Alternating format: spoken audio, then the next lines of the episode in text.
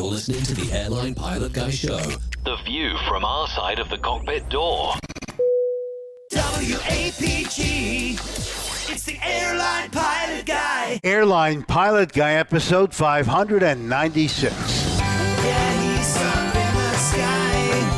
It's the airline pilot guy. Hello, you're listening to the Airline Pilot Guy Show, the view from our side of the cockpit door, with your host, Captain Jeff, broadcasting live from Studio 1A at APG headquarters in Roswell, Georgia. Today's show is recorded on the 30th of November, 2023.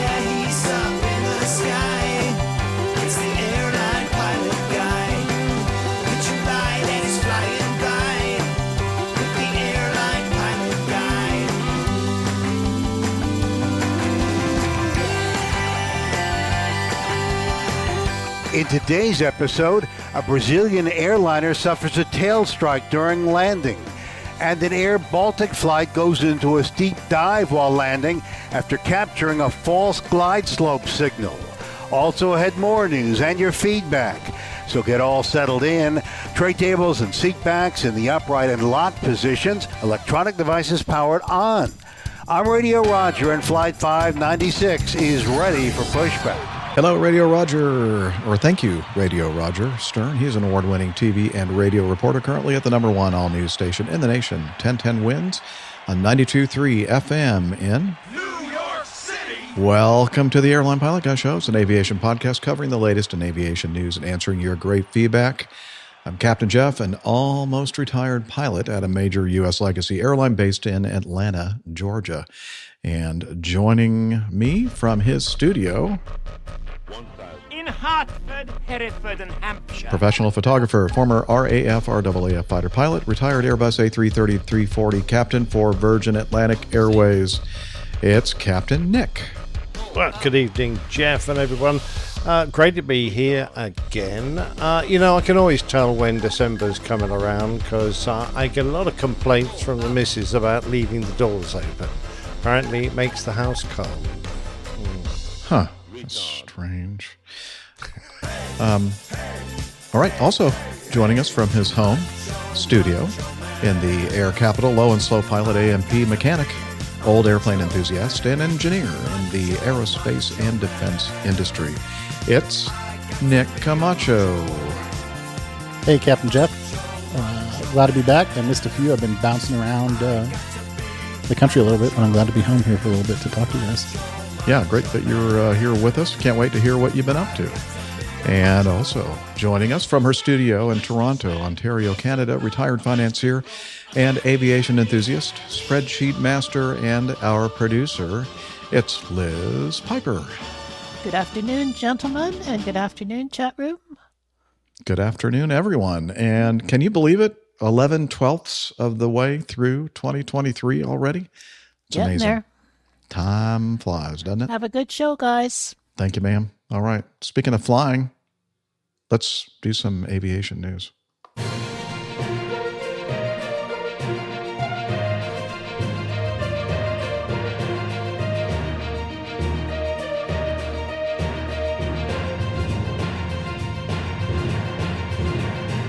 Stand by for news. All right. The first item uh, Aviation Herald, avherald.com, uh, from uh, Simon Hradecky.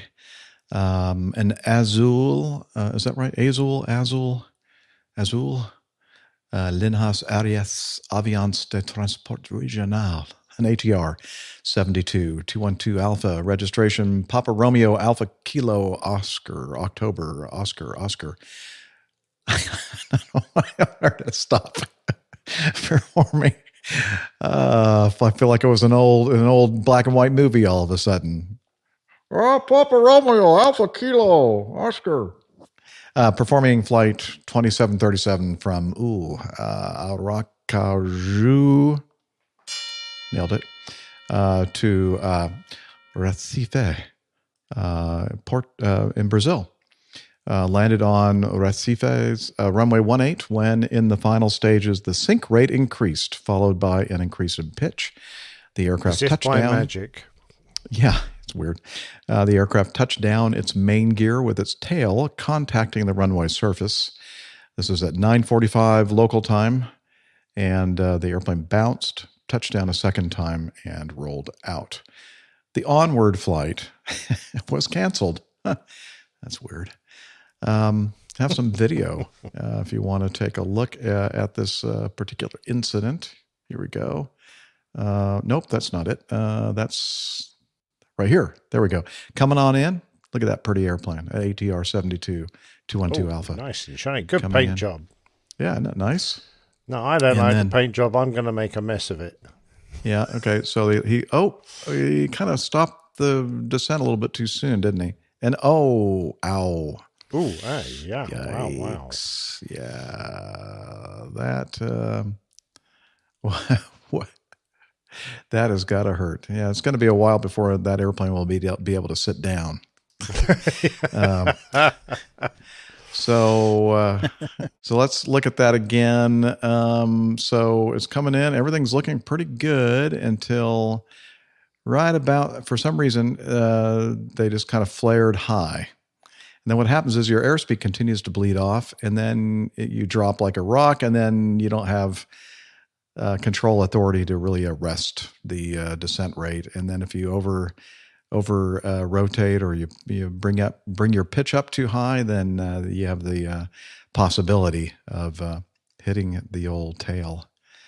Um, all right. So what what do y'all think? I mean, is there any more to it than than that? Just a flare too high and Uh, it looks like it. I think you've hit the nail on the head, Jeff. Uh, you, what are your uh, aircraft like for tail strike? Uh, are they prone to tail strikes? Uh, no, the uh, the Boeing seven one seven, um, which is really a McDonnell Douglas, the latest version of the the DC nine, very similar in in um, uh, what what do you call it um, dimensions uh, as the uh, DC nine thirty, um, and the distance between the main gear and the tail is pretty short on that jet. It's not one of the like unlike the MD88 and MD90 where the distance between the you know the main gear and the tail was quite a bit longer but and so on on uh, on the 88 the only time we had to worry about tail strikes usually involved uh, the takeoff uh, sequence especially when you were heavy and taking off uh, out of places like LaGuardia on a hot day. Uh, people had a tendency to kind of get a little little excited about seeing the end of the runway and the and the, uh, and the water coming up and Okay. kind of over rotated, yeah, and uh, overdid a little bit, and sometimes they smacked the tail, so you had to be careful with that. But uh, you know, really, most of the time, not a big deal for for my particular jet. Well, the 340 being such a damn long aeroplane, uh, it was prone to uh, tail strikes. So um, we had a, a number of procedures and protections, nothing that um, uh, physically stopped it happening, but we used to have an additional indication on the attitude indicator um, that warned us when we were getting to a pitch angle that would be close to a tail strike. And we had procedures uh, in the company for special calls if that situation came around, so that you know you could give the guy who's hand flying it and looking out the window uh, some indication that he's overdoing it.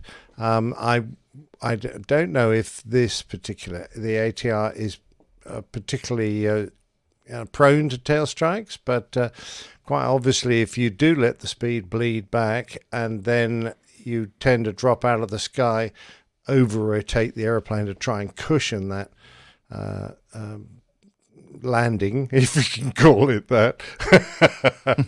um, yeah, then uh, that, that's you know another situation when it can happen. But we uh, we had several tail strikes, and uh, and we didn't have that big a fleet. I mean, we only had about ten or twelve airplanes, and I think we had three or four tail strikes. So yeah, it's something you've got to be aware of. And speed is probably the most important thing. Not just speed, obviously, but um, setting up a stable approach and carrying it on down till touchdown is the important bit. Oh, iHall Box is uh, in our live audience says that's a Brazilian waxing Oh, whack. Waxing. Oh. Like, Oh, waxing. gotcha. Okay. Well, I, I could think of lots of pictures I could put for that, none of which Yeah. would pass the censor. yeah. Nope. Yeah, no more Uh, suggestions like that, KFC has please. a comment here. KFC make good winglets uh, dash eight three hundred is prone to stale uh, stale strike, tail strike. Hence why it is touched has a touched runway warning. Oh, Uh, interesting. Yeah, That's yeah. of the- Airbus fitted it to the 340 after our first tail strike, so that because the guy climbed uh, was climbing out of Hong Kong, and he, he kind of got to about 10,000 feet before he thought, "Nah, this might not be the most sensible thing." Just in, because the cabin crew were phoning up, going, "We had a really funny noise on takeoff." I was going to say in this mean- in this case, um, I'm thinking that they probably didn't need that system to alert them that they had uh, touched the runway with their tail on that video. that no, we were probably watching. not. UH Blackhawk in our live audience says we had an issue on the ATR 72 where an engine would occasionally go from 15 to 18% thrust all the way to zero airflow over wing would stop and it would drop in. Didn't want to try and arrest with pitch. Yeah, that's what this person, this pilot tried to do.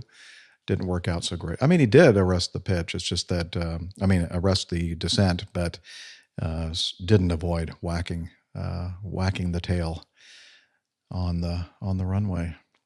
Liz, can you ask Captain Nick if he ever landed at London City? No. Uh, a little small for monster aeroplanes. Uh, it's a five and a half degree approach that I'm sure listeners would love to hear about. Yeah, it, it is an unusual approach um, because of the fact that it's built, the runway is built uh, on the edge of the Thames, right in the middle of the city. So they keep the aircraft reasonably high and then have a steep approach uh, to try and keep the noise footprint down to an absolute minimum. Uh, the only things I know about it, obviously I've, I've never tried it, is the aircraft has to be particularly, especially modified. And I know BA have some uh, A320 series airplanes that they can land in there, but Airbus have uh, done something to the flap configuration so they can do that. Um, some aircraft are easy to get in. The BA 146 is quite easy, uh, but uh, as far as I know, uh, all the pilots that do land there have to be specifically checked out to fly that approach. But uh, um, I'm not quite sure. I'm pretty sure Pip has gone in there. I don't know. He might be able to say something, but uh, no, it's it's a bit of a one-off uh, arrival that one. He uh, came in with this, uh, Nick, if you want to read it. Yeah, he, uh, Pip uh, from Plane Safety Podcast, here, sitting in our chat room today, um, says that uh, he has a number of peculiarities. and, um, yeah, I'm sorry about that, uh, Pip. Uh, and so does London City, uh, the latest of which apparently is a remote tower. So uh, instead of people having to come to work in London, they can do this from, I think they've outsourced it to Mongolia, um, out of Mongolia, I believe.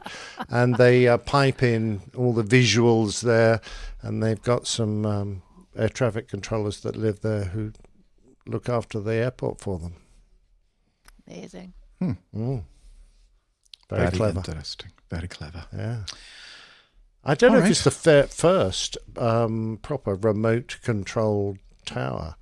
Uh, there has. I don't know. I don't know of another one. But uh, then again, I've been out of the industry. Uh, he believes that down in Swanwick in Mongolia. Yeah, I've I've been to Swanwick, uh, not the one in Mongolia, but the one on the south coast, and uh, it's they're a fine bunch of um, uh, air traffic controllers down there. Uh huh. Uh, I noticed that our friend uh, Adam doesn't work there. He works under the tower at Heathrow in a special dungeon.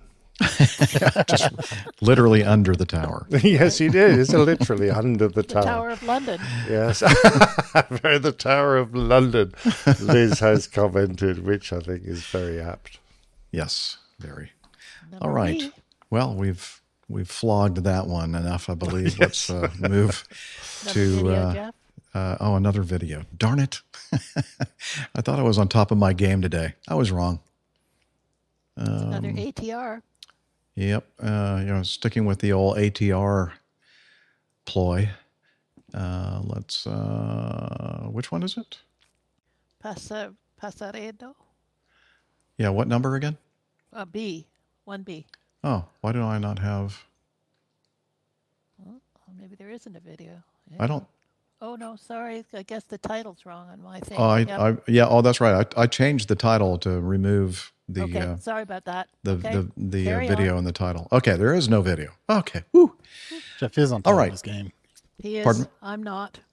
Um, so the uh, this item here from again Aviation Herald is a final report.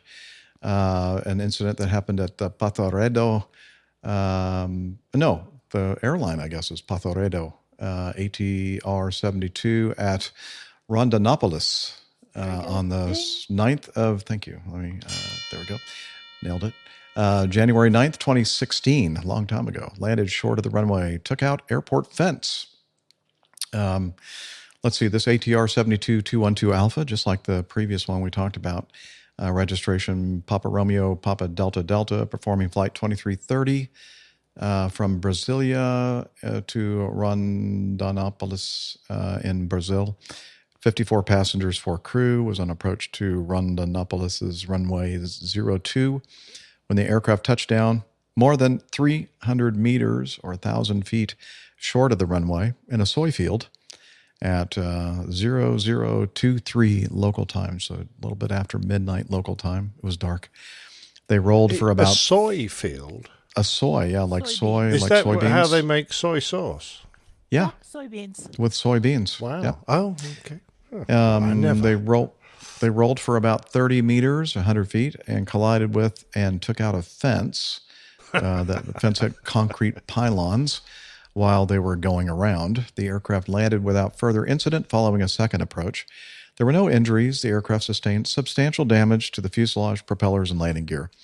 This is an interesting statement by the Secretary of Transport and Traffic at Rondonópolis. Yeah, he says uh, the incident didn't have any gravity. The plane landed safely and normally sometime later. Does he mean the airplane ran out of gravity? Or, uh, I guess so. Well, I the- did a. I was going to say, without gravity, how come it hit the ground? it shouldn't have hit the ground if it didn't have any gravity. I, I took that as uh, the statement as, uh, oh, there's nothing really, nothing happened. Nothing to see there's here." nothing to see here. Let's move on. Uh, however, the uh, investigatory agencies uh, didn't take their advice and decided to go ahead and press on and, and see what happened. Um, the airline stated that due to weather, the aircraft needed to go around follow, following a first touchdown at uh, 23 minutes past midnight. Uh, the aircraft positioned for another approach landed safely on the second approach. Uh, the passengers disembarked normally. Some of them had a little limp. Uh, on uh, Little limp what? well, they walked with a little limp. Oh, okay. Uh, let's see. On the 20th of January 2016, the French BEA reported, based on notification by Brazil's CENIPA, that the aircraft touched down short of the runway, went around, joined a traffic pattern, and landed normally in a second approach. Uh, the aircraft collided with a fence during the maneuver, however. Um, okay, so uh, the final report just came out. Um, oh, wait a minute. Final report came out on the 16th of November 2021. Why are we just now I seeing this? I That's guess just he just interesting. found it. That wasn't it. I don't know. Maybe maybe they published it and uh, and we just got access to it. Simon Uh, just found it. I, I may have taken Simon's uh, rant out of this um, uh, in in Evernote here because we he says it a lot, uh, and because it was probably not published in English, and it probably they probably didn't notify all the investigatory agencies around the world, and he's not happy about it, probably. Um, all right, so uh, the probable causes of the accident were uh, control skills, a contributor. When subjected to the effects of visual illusions during the final approach for landing, the pilots had the false perception of being high on the ramp, uh, which, uh, and I think they mean like the slope, like the glide slope, acting on the flight controls in order to correct their position in relation to the false perception. So let me see. I, it probably would be a good idea to kind of uh, explain um, the events here. It's it's uh, late at night or early in the morning, your choice. Um, and they're flying into an airport that has no instrument approaches, no navigational aids. Uh, so it's a it's a VMC VFR only type of an airport. And uh, when they were coming in, the air traffic controller um, they gave them uh, the air traffic controller gave them some information regarding Yes. the weather. That was great. Uh, so, what uh, do you? Are you there, uh, Nick? To, I'm trying. Yeah, I think the Yeah. controller said that there was 20 kilometers visibility. Oh yeah, and the reason why he said that is because when he looked out his window, he could see the lights of the city in Yeah. in that direction, which is not the direction that the airplane was coming in from. uh, and uh, he could see, it, and uh, he knew that the city light, the city is about twenty nautical miles away, so the visibility must be twenty. Yep. However, there, there was there were some fog uh, banks and uh, areas Yeah. where the visibility was less than twenty. Yeah, the poor pilots, they, they weren't landing f- from the city. No. they were coming the other way. And I forgot Yeah, it- exactly uh, what what. Okay, here's the um, the uh, the special uh, METAR issued uh, right about the time, or maybe right after, Yes, or maybe it was exactly right after. yeah. Uh, let's see the uh, or maybe it was just before. I think he had just recorded this, but didn't mention this when the airplane was coming in. Um, the horizontal visibility was equal to 1,000 meters. Presence of fog. Vertical visibility equal to 100 feet.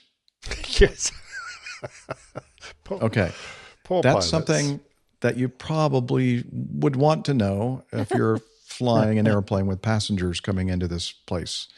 That's, that's very, very dark. And uh, I don't know what what kind of maneuver that they were using to try to find the runway and align with the runway. And apparently, whatever it was, it it, it didn't work out very well uh, because uh, I'm sure you've already showed some of the some of the photos of the have, uh, of where it touched down and the tracks and the in the uh, in the ground. The tracks Um, of their tears. yeah, the, the that's um, There's a soy field. Nick. it is a soy field, and uh, Wow. we definitely saw the fence. All uh, that show the- sauce.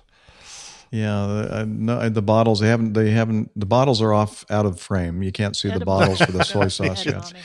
Um, Yeah. That uh, was one some of the damage to the airplane, uh, hitting one of the posts, I guess, in the fence posts. And uh, yeah, you can see in this overhead view uh, where it touched down in relation to the runway. Um, yeah, I just the whole thing is just like what?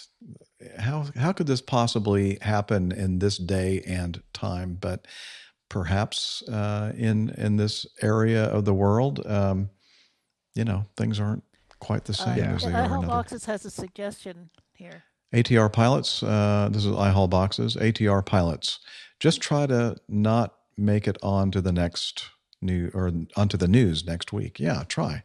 Could you please? Absolutely.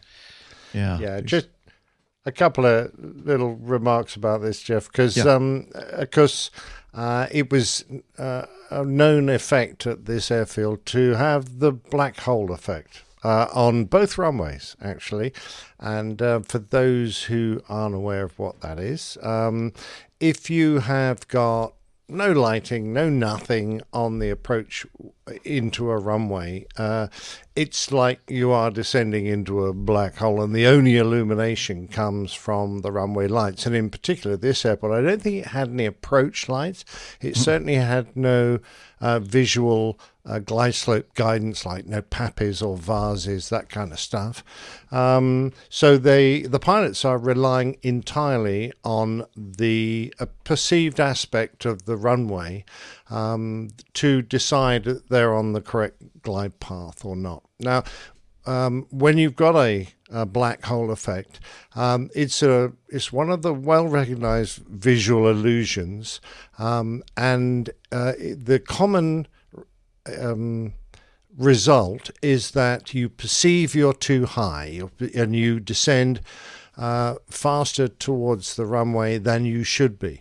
Um, this is was also uh, exacerbated by the fact that they had fog. So even looking down the runway, the runway would have appeared shorter than it should be, um, which gives you a, a false horizon uh, because that's the limit of your visibility. That's all you can see is where the the, the fog allows you to see, uh, and it would appear it, it appears lower than the real Earth's horizon. So, in an attempt to move that horizon to where you think it should be, you again you descend faster, um, and all these things combined. Um, I, I've read up a bit about the black hole effect. No one seems to know exactly what the cause is, but a lot of the time it's a lack of peripheral vision because you're not seeing any rush effect, you're not seeing anything texture from the ground to give you a feeling of your height. You're relying entirely on this is perception of uh, an approach. And of course, if the runway is uh, tilted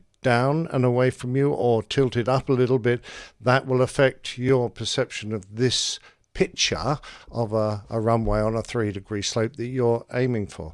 Uh, and it's so well recognized that um, it is written up, in fact, in the 60s. Uh, that's when it was first formally.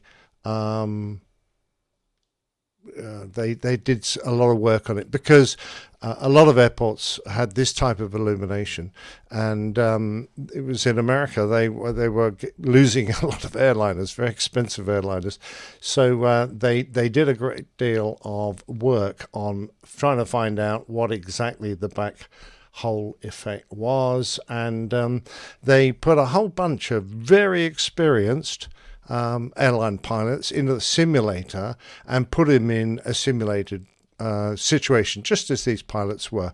And the vast majority of them never got to the runway. They all landed short of the runway. Uh, and they, the airlines went, "Oh, this, this could really be a problem."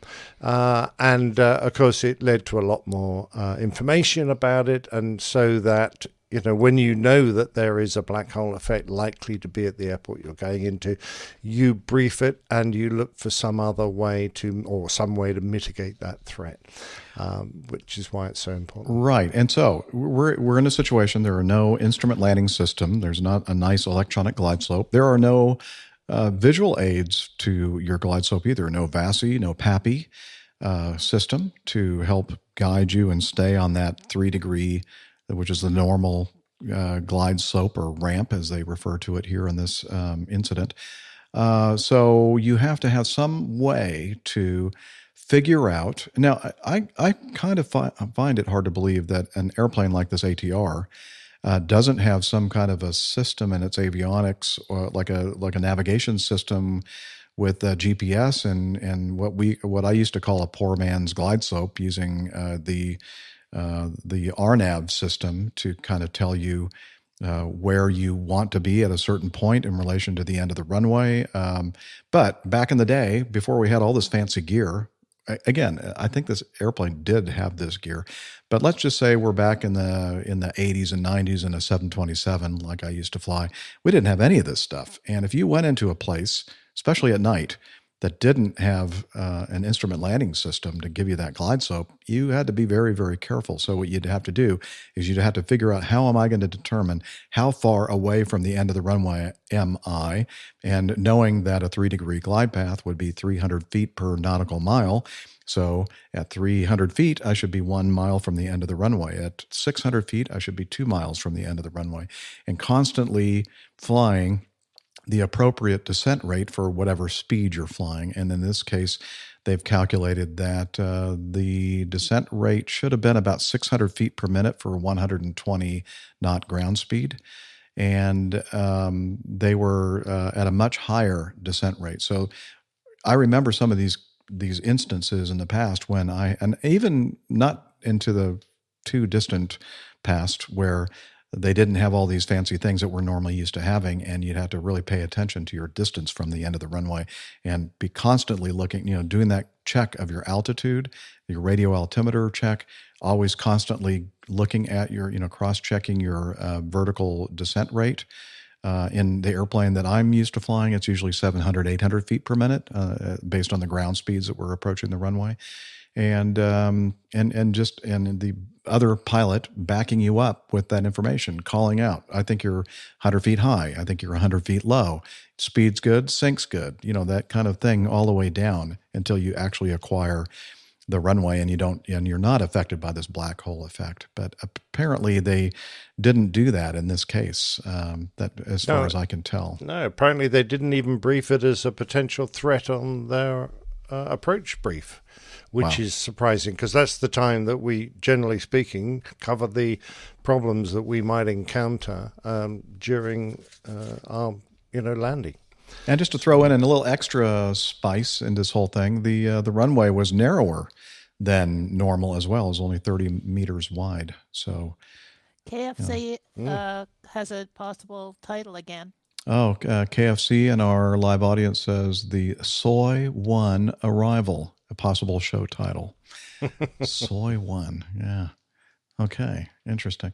Yeah, so it, that's just a classic. Um, you know, as as Nick um, talked about, this black hole effect, a visual illusion, and you got to have some way of combating it, and that's why we have all these nice um, glide slope aids available to us. But uh, there there is going to be a time in your career, people, if you're flying doing this for, well, even if you're not doing it for a living, uh, you pilots out there, there's going to be a time that you're going to have to, re, uh, you know, go back to those old procedures where you're looking at your distance, looking at your altitude, just to make sure that uh, you're on a proper glide path for for the runway. Yeah, indeed. Great advice, Jeff. And you know what? I don't even think that, based on what we see and as as far as the pictures and where they touch down, I'm not so sure they ever did really see the runway. And I'm wondering what was going through their heads. At what point did they say, you know what, I let's let's call let's don't go down anymore. Let's like, let's go around because I we can you should see have landed runway? by now. Let's, Yeah. let's so so that was going to be my question is uh do you guys think that they initiated a go around and then continued to sink and maybe hit the fence as they were going around? Or do you think that they realized something was wrong when the wheels touched down and it wasn't like a nice smooth concrete runway? I because it says they went through a fence with concrete posts, Uh-huh. severely damaged the propellers, which I got to imagine would cause some interesting noises and vibrations, and uh, possibly made a decision that their best case scenario, even though they were on the ground at that point, was to take back into the air. Yeah, they're probably going. They're probably looking out the window, going, "It doesn't look like a runway that we're on." This is a really narrow one. Yeah, you know, you know, I've seen that before. I think that's what they make soy sauce out of. It's not a runway. it's bumpier than normal, uh, and it's greener than normal. Uh, maybe we should go around. I don't know. That's a good question, uh, Nick. I don't know if they if they had already initiated the go around and they just touched down, or if they just hit and then go. You know what? UH Blackhawk has a comment. I don't think we should be on the ground yet. uh, UH Blackhawk probably noticed when they had to apply full power to taxi after landing. yeah. Okay. That's how a lot of Bonanza pilots realize they forgot to put the gear down, is when they can't taxi off the runway. Yeah, that's a, always a good sign. Takes full power to taxi. I love it. Love it. Oh boy. Okay, I think you do have a video for the last one, Jeff. Okay, let Number E, me which is cue up the. overrun of the runway. Okay, the uh, which which um, E, item? one E. Okay. Uh, present video file one E. Um, okay. Oh yeah, this is a good one. Unless you're the pilot. Yeah, well, I mean, it's not a, a good one, but it's good for us uh, aviation Oh, indeed. podcasters for us We to love talk it. about and make fun of. Actually, you know, not really, not make fun of, but you know, just kind of No, that's, Analyze. That's not our Analyze. prime reason for being here. Yeah. Um, all right. This next item from the Aviation Safety uh, Network uh, involves a Lancair, which is uh, is that a kit built airplane? Um, Yeah. Camacho. Yep. Okay. Uh, a Lancair uh, 4 P prop jet. And I didn't realize that you could actually put a turboprop into one of these Lance Airs Um, must be pretty darn sporty uh, airplane uh, with a with that kind of an engine in it. Um, let's see, a Charles Hayes experimentally built Lancair 4P prop jet, uh, November 751 Hotel Papa, sustained substantial damage when it was involved in a runway excursion and collision with a motor vehicle at uh, Aero Country Airport in McKinney, Texas. Two occupants on board the aircraft and one person inside the vehicle sustained minor injuries. Um, turns out, uh, let's see, preliminary information indicates the aircraft experienced pressurization problems shortly after reaching flight level 250. A rapid descent was conducted and the airplane continued towards its destination. One go around was conducted before the airplane landed on runway 17. Uh, it overran the runway and struck an occupied moving car on the road. So this started with a with an emergency emergency descent, and um, and now we're going to watch the video of this, which is uh, quite interesting, I think. Oh, boom! Ow! A plane and a car collide on a McKinney road. I saw the airplane coming down the runway quickly, um, knew that he wasn't going to have time to stop, and uh, it, you know, it was clearly going too fast. The tires were smoking. Jack Schneider was working nearby and captured this video of the crash. So I quickly pulled out my phone because I could tell something was about to happen, and I watched him go across the ditch, um, into the you know, across the fence, through the fence, onto the road, onto the other road, and then of course the car and the airplane met. The McKinney Fire Department rushed to the scene on eastbound Virginia Parkway around 12:30 Saturday afternoon. Those nearby watched in disbelief. Usually, when you drive, you check your left, you check your right. You don't check up. Though. Yeah, it was crazy. He was trying to land, and the brakes didn't work. First responders checked out the two people inside the plane that traveled in from Midland, as well as the driver of this vehicle. She was taken to the hospital for minor injuries. She was very, definitely a surprise. it wasn't, you know, um, not something you, you know, expect to have happen to you. Witnesses who spoke with the pilot said it was his first time landing at Aero Airport and that he claimed the aircraft's reverse thrust, which slows the plane down, wasn't working. It was still like completely surreal. I wasn't expecting it, obviously. Everybody's okay though, so we're all thankful that nobody was hurt. In McKinney, I'm Stacia. Wilson. Oh boy. Um, so um, Nick, so I guess because it has the um, uh, the the prop, uh, the turbo prop fitted on it, um, it- and the type of propeller system that you use there, because it's a, a variable pitch or constant speed prop or whatever you call it, you have that. What is it called? Beta, where you can put it basically like like Yeah. pushing the air the opposite direction, like uh, reverse thrust. Yep, it gives you basically reverse. Um, I don't know how common it is to use that on a on a Lancair. Um, so this airframe is, uh, you can kind of tell by looking at it. Like that's a good view of it right there. Super efficient, really fast airframe, um, but it is not very forgiving. So it um, doesn't have a great safety track record, and then also um, I think it probably lands and um, stalls quite a bit faster. So a lot of the Part 23 airplanes we fly stall uh, in like the 60, 60 knot range. And uh, some of the stuff that I found on this airplane was that they stall around uh, 73 to 75 knots. So it, it stalls a bit faster. So you're landing a bit faster. Um, version of this plane. Uh, UH Blackhawk uh, in our live audience says, I've flown the piston version. You have to land on speed, not slow, but not fast. Yeah. Now I'm wondering if the whatever issue he was having, lost pressurization or whatever, it doesn't really specify exactly why pressurization was lost and what else was going on that he was having to deal with.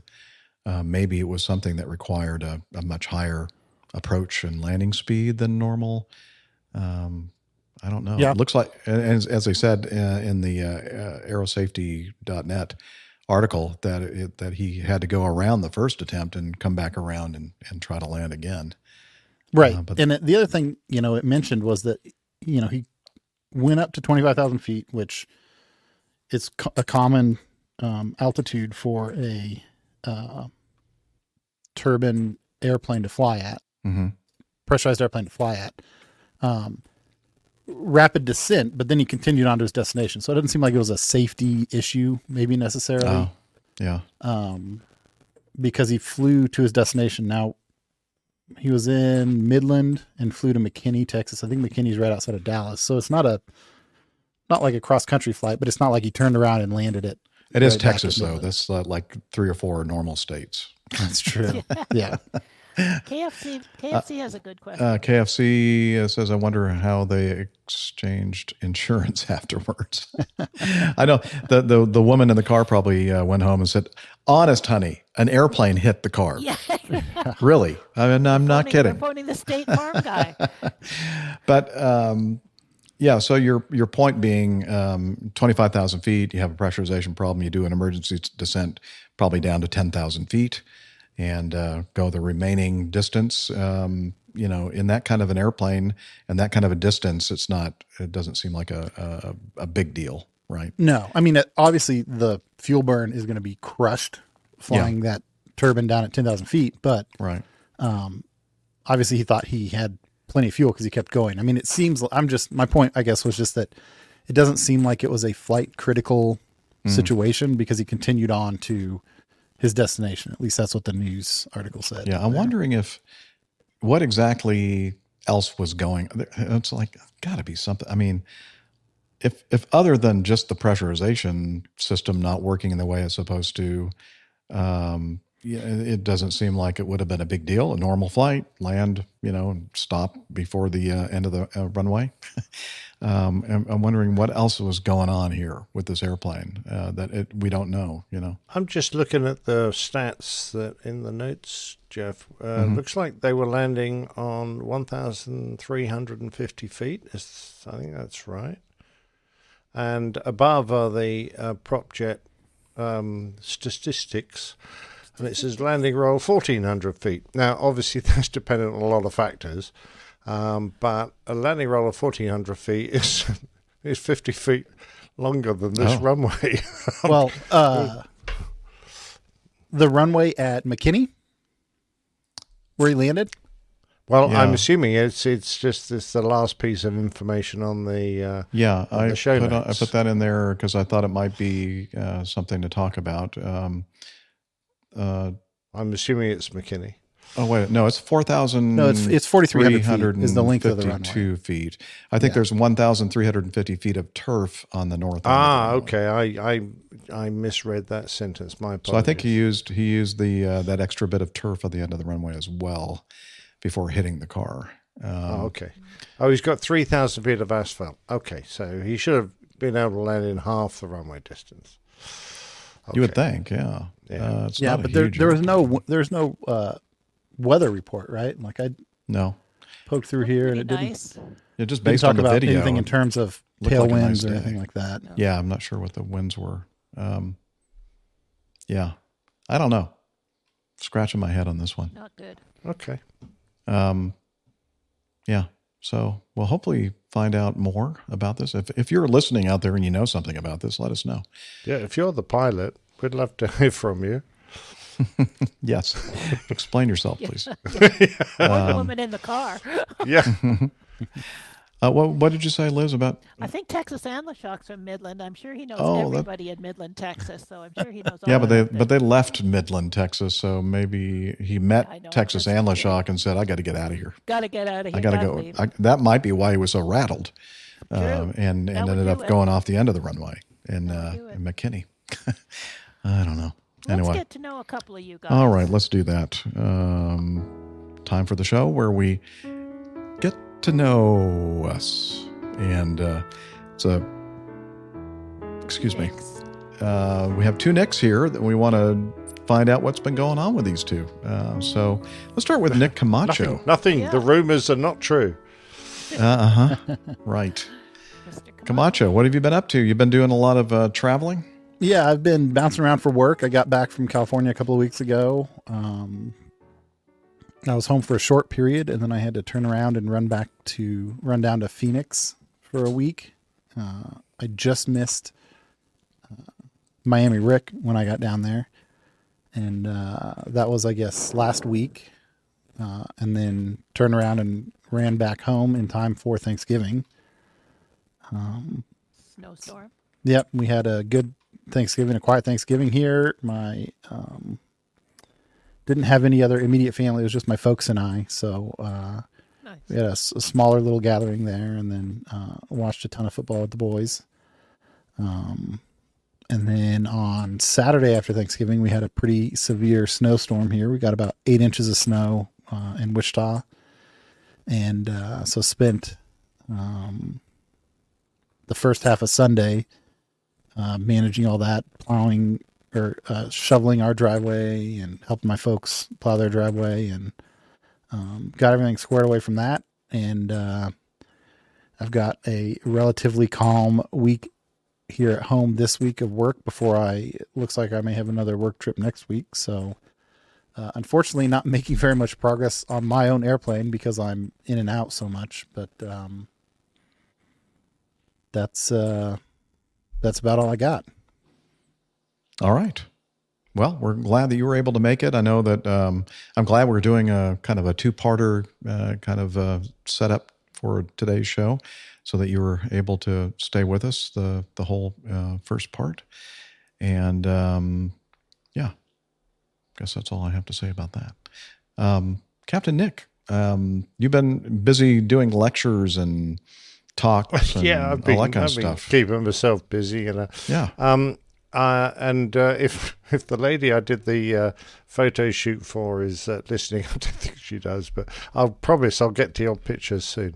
Um, last last night, uh, yeah, I was um, delighted to get an invitation to return to uh, Brooklands Museum in uh, Weybridge uh, because it's uh, uh, where the Royal Aeronautical Society, the Weybridge branch, meet. And um, the president, Mr. Alan Wynne, and um, the chairman, Mr. John Dunn, they invited me to attend their annual um, R.K. Pearson Memorial Lecture and um, a meal afterwards, which was absolutely delightful. Uh, an awful lot of very high powered um, and um, well qualified uh, aviation experts there engineers, pilots, test pilots.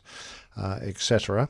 Um, and the food was lovely afterwards, all put on by the uh, Brooklyn um, Museum. They have uh, an area there which is all specially set aside for uh, events, and they have a really nice uh, um, kitchen. Wrong, wrong thing. Restaurant, I suppose, is the best way to to put it. Um, uh, and uh, we had a lovely. All that was uh, sponsored by um, British Aerospace, which was absolutely great. But um, the thing I really wanted to talk about was the lecture given by Professor Ian Poll. Um, uh, he's got more letters after his name I can shake a stick at. Uh, for a start, he's an OBE. He's an FRE uh, or FREng, an FCGI uh, with honours, an FA. IAA and FRAES, an emeritus professor of aerospace engineering at Cranfield University. And um, he was tackling the difficult subject of aviation and the environment. And he started off by telling us that at the current rate of expansion, um, which is just uh, an exponential curve upwards, uh, aviation, which is already gets a lot of bad press um, with regards our contribution towards global warming, um, is uh, is li- we're lining ourselves up for a fall, and if if we don't do something to find a way to reduce our effect on the atmosphere, uh, someone's going to do it for us, and much better that we do it ourselves than we have. Um, restrictions placed on us that might really hamper uh, the industry. And he's uh, this professor uh, Poll very much on our side, and he said there. I believe that there is one way we can tackle this, uh, and uh, we might be able to reduce our effect on the atmosphere um, by up to 50%, which is an incredible reduction. Now, he's not talking about CO2, and he said one of the problems is everyone in the world is is uh, sort of zeroed in. They've, they've put a microscope on the production of CO2, and it's very hard to reduce your carbon dioxide impact, your footprint, um, when you're burning aviation fuel, because it's the only way we can really make it work. And, and even if you're going to invent electric airplanes or hydrogen powered airplanes, you're still going to have to create that energy, which at the moment we can't do very cleanly. He said one thing we could do right now, we could do it tomorrow, uh, and we would have a dramatic effect on uh, the damage we're doing to the atmosphere would be to avoid laying permanent contrails. Now, it, it, it's a thing that he believes uh, has a significant effect on the atmosphere um, by the fact that when you're flying and leaving persistent contrails, they spread out, they obscure the sky, they hold heat uh, under the contrails, um, and because they spread out when they're in permanent conditions, that kind of very high humid uh, area in the atmosphere, which is very cold, um, and you need an aircraft to fly through it to trigger the creation of uh, contrails, which themselves can lead to further creation of uh, high level cirrus clouds. Uh, it's a well known effect. Um, you know, you end up uh, creating this kind of blanket over the earth that uh, is has a significant effect and reflects heat back onto the Earth's surface. And of course, if you allow the uh, sky to remain clear, uh, the Earth will radiate that heat out into uh, space. And it won't be a problem anymore. Um, so he's suggesting that just in this, in a similar way to the way we tackled uh, volcanic ash when it became a big factor a few years ago, we we locate the areas where you're going to encounter persistent uh, contrails, and you don't fly in them. Uh, you deliberately avoid them. It only requires an adjustment of altitude of probably a couple of thousand feet if you were programmed or flight planned to go into an area and at that altitude where the persistent trails occur. Uh, you might be able to climb above. Uh, you probably will need to descend below. Uh, either way, it's going to cost you. Uh, for the duration that you've adjusted your altitude, a small increase in fuel burn. But he said, compared with the enormous saving of uh, our environmental impact, that small amount of fuel burn uh, increase uh, is going to be insignificant compared with the percentage of improvement. It was a fascinating lecture. He, of course, supported it with uh, a lot of facts and figures, a lot of very well reasoned arguments, um, a lot of data, um, which, of course, coming from a man of his uh, notability, I I took as uh, you know gospel. Uh, I think as we all should when you've got a, an absolute expert in the field. Um, and um, he said, "What's more, if you do implement this and uh, fly your aircraft uh, or don't fly your aircraft in persistent contrail areas, uh, he said, we will very quickly notice uh, a difference, which, considering the amount of attention we're paying to the atmosphere, we will soon measure and we will work out whether it's working or not. And he said, if, if we find out it's not working or there's some side effect that we haven't thought of, uh, we just say, okay, well, that didn't work, and we return to our original cruising levels. Um, uh, and um, he said, but if we discover that it is having a significant effect, uh, it's something we could do very easily at almost negligible uh, increasing cost. Uh, obviously, if you adjust your ideal flight level from where you're going to consume the less fuel and adjust it by a couple of thousand feet, you're going to probably have a perhaps a 1% increase in fuel burn. He said, compared with the savings uh, to the uh, atmosphere, he says that's significant. Uh, whether you can convince um, governments, uh, considering we're talking about worldwide travel, whether you can con- convince the airlines to uh, absorb that cost, whether you have to legislate or whatever, he said. But it, I think it's important to keep the conversation going because I know we've already mentioned this in a couple of articles that came in our uh, news. Um, you know, before. Uh, it's really interesting to chat to someone who knows an enormous amount about it and was able to field all the questions, uh, including mine, which was, well, uh, how do we detect it in the aircraft? How do pilots tell if we're leaving persistent trails or not? Uh, and You just uh, look in the mirror. "Oh, yeah, well, if you had a mirror, yes. sadly, sadly, have we don't.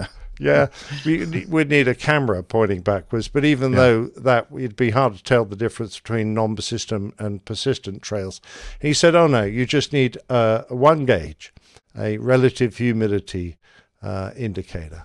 That will tell you when you're in an area of the atmosphere where the humidity is high enough to create persistent trails. And he said, apart from that, the, The hardest part, though, with that is that opening up the window when you're up at altitude. you just going stick it that out. fast. yeah. Yeah. No, you're quite right. Yeah, we might have to think about that. But he said the the military are, already have an intimate knowledge of Mm-hmm. when trails, uh, and they did back in when I joined the Air Force back in the seventies. We we're already there, able to predict with great accuracy uh, where trails would occur because it's a great tactical um, piece of knowledge. You know to not leave a footprint uh, pointing at your airplane when you're trying to creep up on someone. so yes, it was very important to avoid them. Yeah, but you know what? I've um, I'm a little confused. You keep referring to these things as contrails, but I thought they were, um, weren't they? aren't they Chemtrails, yeah. Chemtrails. Well, we try not to talk about that. Well, K- but the, KFC has a comment there. yeah, Yeah, KFC says chemtrails. They're not controlling our minds. Yeah, I, They're I think warming. the the advantage is that they're developing uh, a chemtrail that's a bit like the stuff you spray in your toilet uh, to get rid of the smell. You you don't see that, do you? It just changes the smell. So when you spray that, it's no visible spray. That, that's what the new chemtrails will be. Pips It'll be like border, a Nick. toilet odor uh, thing, bottle spray. There Yeah. You go. All right. Yeah, sounds very interesting. Um, and then you said that you're going to be um, speaking uh, what tomorrow? Um, Oh, indeed, yes. In fact, Oh, yeah, uh, yes, yes, yes, yes, yes. Yes, uh, Jos- Jose in the uh, chat room is uh, uh, hosting me at a dinner. He's one of our, our listeners and has been for some time, but he's invited me to speak um, at uh, his company's uh, Christmas dinner. Uh, they uh, make radio pharmaceutical uh, pharmaceuticals. Um, so they're the radioactive element of those uh, things that get injected into you when you go for a scan, so that the scanner can Glow in the dark. detect it. Yeah, it makes you glow in the dark. so they'll be able to see you when they're looking for your body after you are walking back from the train station. Oh uh, yeah, they'll they'll be able to find me with yeah, the curled up radioactive around a bush. anyway, he uh, um, he's he's uh, Jose is uh, in in interested in the safety aspects of his uh, job and uh, making sure that everything is done uh, correctly, uh, sort of quality assurance, uh, and. Um, so he asked for a, an after dinner speech about threat and error management. Uh, and considering I was usually the threat and I made most of the errors, uh, everyone else was trying to manage me. So, um, uh, So you're intimately I think af- uh, in- intimate with uh, Indeed, knowledgeable. of indeed. the- So I, I'm going to bore them for 20 minutes or so after the uh, after their dinner in London tomorrow. So I'm looking forward to meeting Jose and uh, chatting to all uh, his company colleagues. I can just hear it now. He steps up to the uh, what do you call it? The uh, speaking place, the uh, dais, or yeah, um, that's called something else. Yeah, lec- lectern maybe. And he goes, You know who I am? I don't know how to put this, but I'm kind of a big deal. Well, I must admit, the first five minutes is all about that. uh, absolutely. yeah. Trying to justify why I'm standing up s- spouting to all these people who would have been to university and got multiple degrees and all that kind of stuff. So Ah, go on. Yeah, it's just a bunch of letters. That's all. yeah, Nick, do you want a quick comment on last week's cover art? Yeah, you want Oh, to yeah, talk quick about question. Cover art. Yeah. Oh wait, uh, Camacho has a question. Was it just me, or did Nick keep saying they were measuring the relative humility? a relative humidity. He, he wasn't saying that.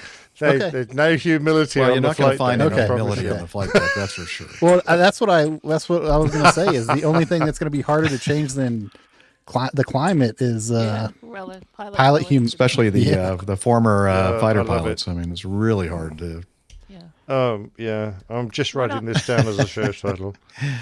All right. Hour Uh, so let's uh, quickly, before we end part one, talk about um, the cover art from our last episode uh, that we titled At One with the Submarine, in reference, of course, to the accident at Kaneohe Bay in uh, the Marine Corps Air Station in uh, Oahu, uh, Hawaii. Yeah, you know, this is exactly how I fondly imagined that the Air Force were going to use their 737 That was the anti-submarine Navy, not the Air aircraft. Force. Oh, it was the Navy, was it? Oh, I'm sorry. I assumed Uh-huh. it was the Air Force. I'm sure you did. Oh, there you go. Um, the U.S. Navy were going to employ their 737s was actually to sink them and have them motor around hunting them underwater.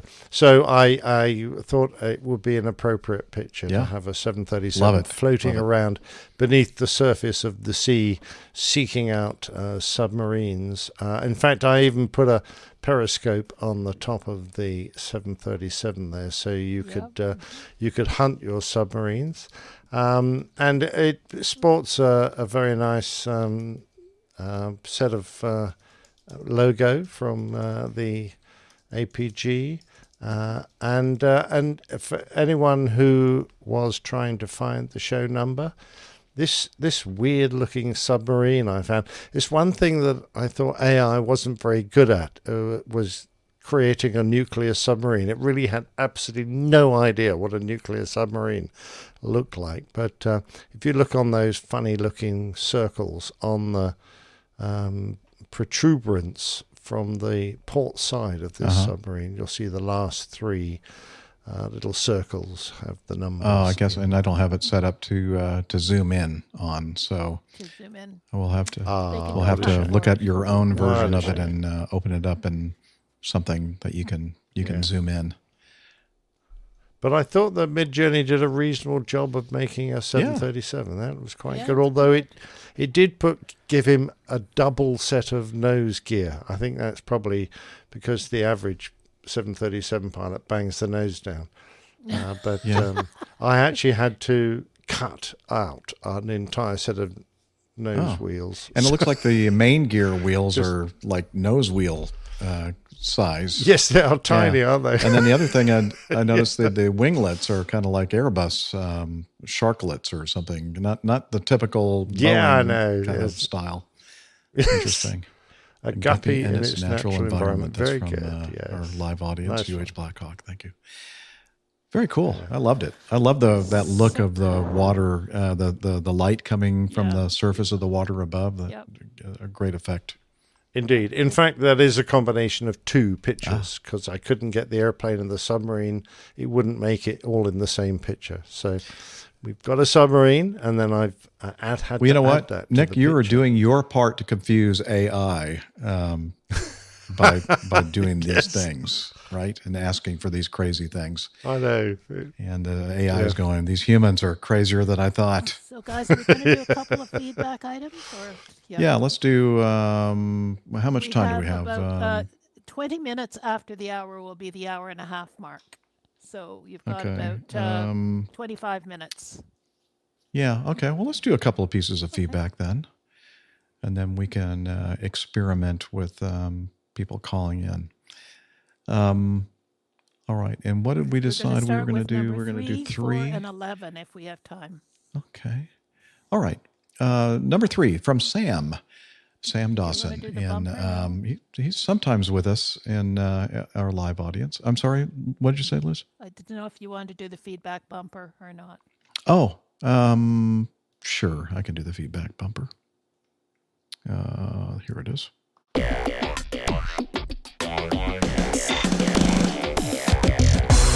Captain, incoming message. All right, uh, first piece of feedback we're going to tackle today in part one is from Sam. I don't think he's in the chat. And uh, sometimes he's here with us in the live audience. Doesn't look like it today. He's probably out there uh, making a living. Um, Captain Jeff, in episode 593, you discussed the NTSB initial report on the crash in Kentucky that took the life of an instructor and his student. In the discussion of being an effective instructor, you discussed the importance of student feedback, and this is something I wish I had done earlier in my career. I was lucky enough to have a good instructor when I attended the IP course, the instructor pilot course, but the environment for teaching at, at that time was not the best. I think belittling and demeaning feedback was even one of the topics that was covered in the IP course. I would half joke that we wore flight helmets to protect our heads when we got whacked by our IP. I really could have used some student feedback early in my career and didn't realize I was not creating the best environment for learning until years later. I was giving a young pilot straight out of flight school his local orientation and aircraft checkout training during a combat mission into Iraq when I realized that the other pilot was more nervous about flying with me and getting chewed out uh, than he was about being shot down. I definitely was not creating an effective learning environment. I would like to say uh, a switch flipped and I immediately changed. While I did not, I did at least take a look in the mirror and resolve to change, something that's taken time. Having said that, I never aired dirty laundry or spoke poorly about another pilot outside of those who had a quote need to know such as the standards instructor, pilot, and the commander. Since I flew with enlisted crew members as well, I also emphasized to them that what took place in the aircraft stayed in the aircraft. Uh, the accident you covered will be discussed for years. Keep the sunny side up, Sam Dawson. Yeah, he was referring to, or what I was referring to in episode 593 was that uh, incident uh, where the instructor pilot was doing like a TikTok video and demeaning the student pilot and and just treating him horribly, and then at the end of it, uh, forced the two of them to fly into uh, some pretty severe thunderstorm activity, and uh, that basically uh, destroyed the uh, the air the training airplane that they were in and killed both of them. But it was really appalling at uh, the way that this instructor was in quote unquote instructing his student. All right. Thank you, Sam. Um, next one is four, yep. and oh, that's right. It does involve some video. So uh, let me get that teed up. Okay. Um, so your turn, Captain Nick. Oh, certainly, yeah. Kevin Dryden um, sent this in, and um, he suggested we take a look at it. And it uh, is an analysis of the Lufthansa um, 458, I think it was. Um, the A350 that was uh, trying to make an arrival into San Francisco, and he was trying to explain to the controller that his company uh, prevented him uh, from uh, flying a um, an approach where he had to uh, maintain visual separation on other aircraft at night.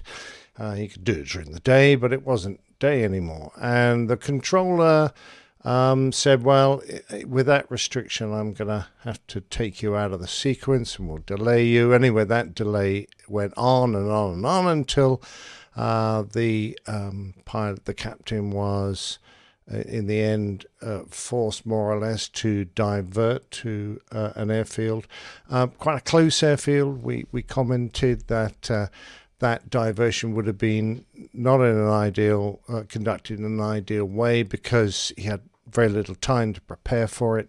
Um, he had never probably never been there before, and um, it was already at the end of a very long flight for him. Uh, he was obviously getting short of fuel because he'd been uh, been delayed in a kind of holding pattern for quite a while.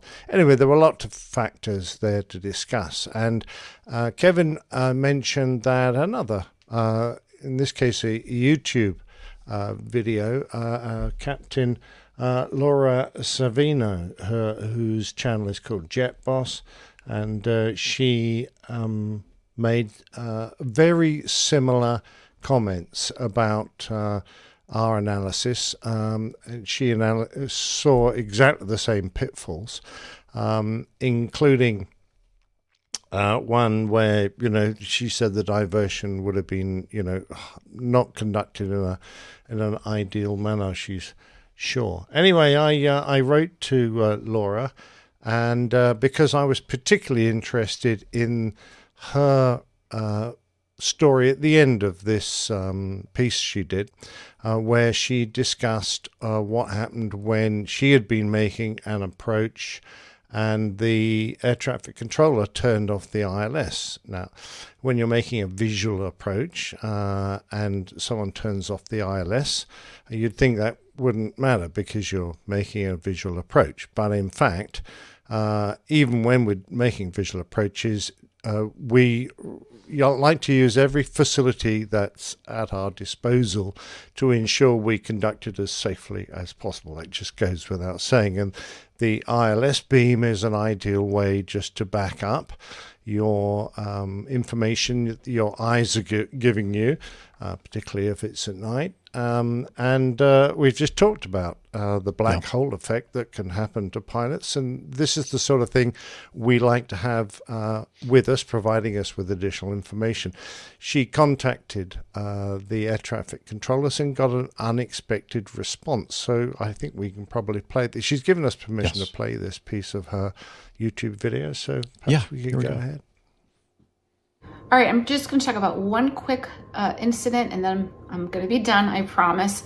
And this one is my own. Uh, I was coming into land, this is a few years back, coming into land uh, into Washington Dulles on one left. It was at night. We accepted a visual. It was the end of a very long day. We were tired. And um, yeah, I tune in, tune in the ILS as a backup for, you know, vertical and lateral guidance, but we're flying the visual. Well, as I'm on final, the um, my indicators just kind of went crazy. I got a ghost glide slope and then everything just pegged out. So wasn't sure what that was all about, but just flipped everything off and just looked at the runway and landed visually. It was no big deal, but I did tell the controller, you know, after landing, you know, I think there's a problem with the ILS. And the controller came back and said, no, we just turned it off. Like while we were on final, they just turned it off. So I try to explain, well, you know, even though we're cleared for a visual, we're still using our instruments. We're still looking for that guidance uh, on our instruments. And the controller was not hearing it. So I wrote a letter to um, to the airport, um, to the you know to the controllers, you know, a nice letter, just letting them know that even though we're on visuals, we still you know we're still using our instruments. And they posted the letter in their break room, and somebody gave me the letter back and um, apparently there was, not apparently, there was a lot of handwritten notes all over my letter. Um, all sorts of derogatory, really nasty things about pilots and just, it was not helpful. And they really, they didn't want to hear it.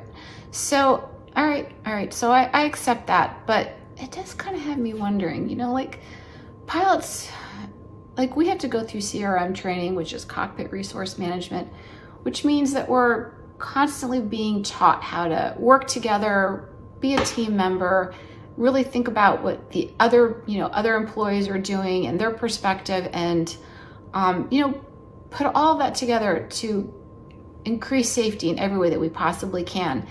And um, I don't know. I kind of think maybe maybe we should in- include air traffic controllers in that mix, right? Maybe we should bring them in and we should do a little bit of training together so we can understand each other's perspectives and each other's challenges and what you know what we're all doing there. Because everybody everybody wants uh, every aircraft to land safely. And um, you know I, I have no doubt of that. So we can always do things better always come up with new ways to to increase safety and i don't know these incidents just kind of have me thinking. All right, well, good night, everybody. Thank you for hanging in there. For those of you that are still here at the end, I very much appreciate it. And uh, everybody, have a great night. All right. Thank you, Captain. That was a great, uh, great video. And uh, she's so right. Communication and then having respect for each other and trying to help each other out because we are kind of really supposed to be on the same team, right? Oh, indeed. Yeah. We're all on the same side. Uh, we're all trying to can do our jobs as professionally as we can.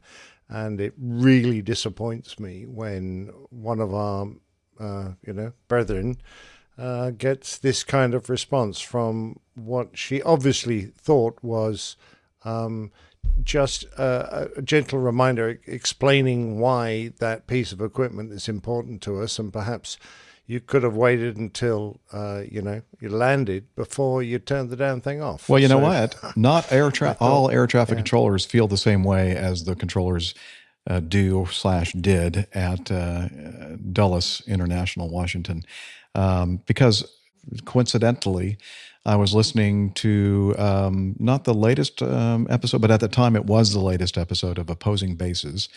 And uh, they were discussing, I think one of their listeners had written in and asked about, you know, asking for and receiving an opposite direction of approach and how much uh, hassle does that cause the uh, air traffic controllers to, you know, is it is it something as simple as just you know flipping a switch and then the the localizer goes the other direction for the opposite direction kind of approach and anyway and then RH uh, one of the hosts said uh, said this so uh, let's take a listen.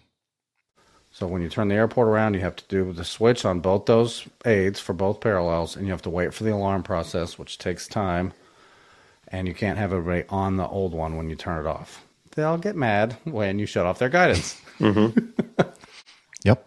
Yes. Even I if they're have- on the visual, you should wait. That's bad form. Unless you Yes. tell them, hey, can you turn your automation off? Or, hey, I'm going to turn the localizer off. Because if they're on the, if they're using the ILS to get down and you turn it off, that's not good. That's, that's kind of mean.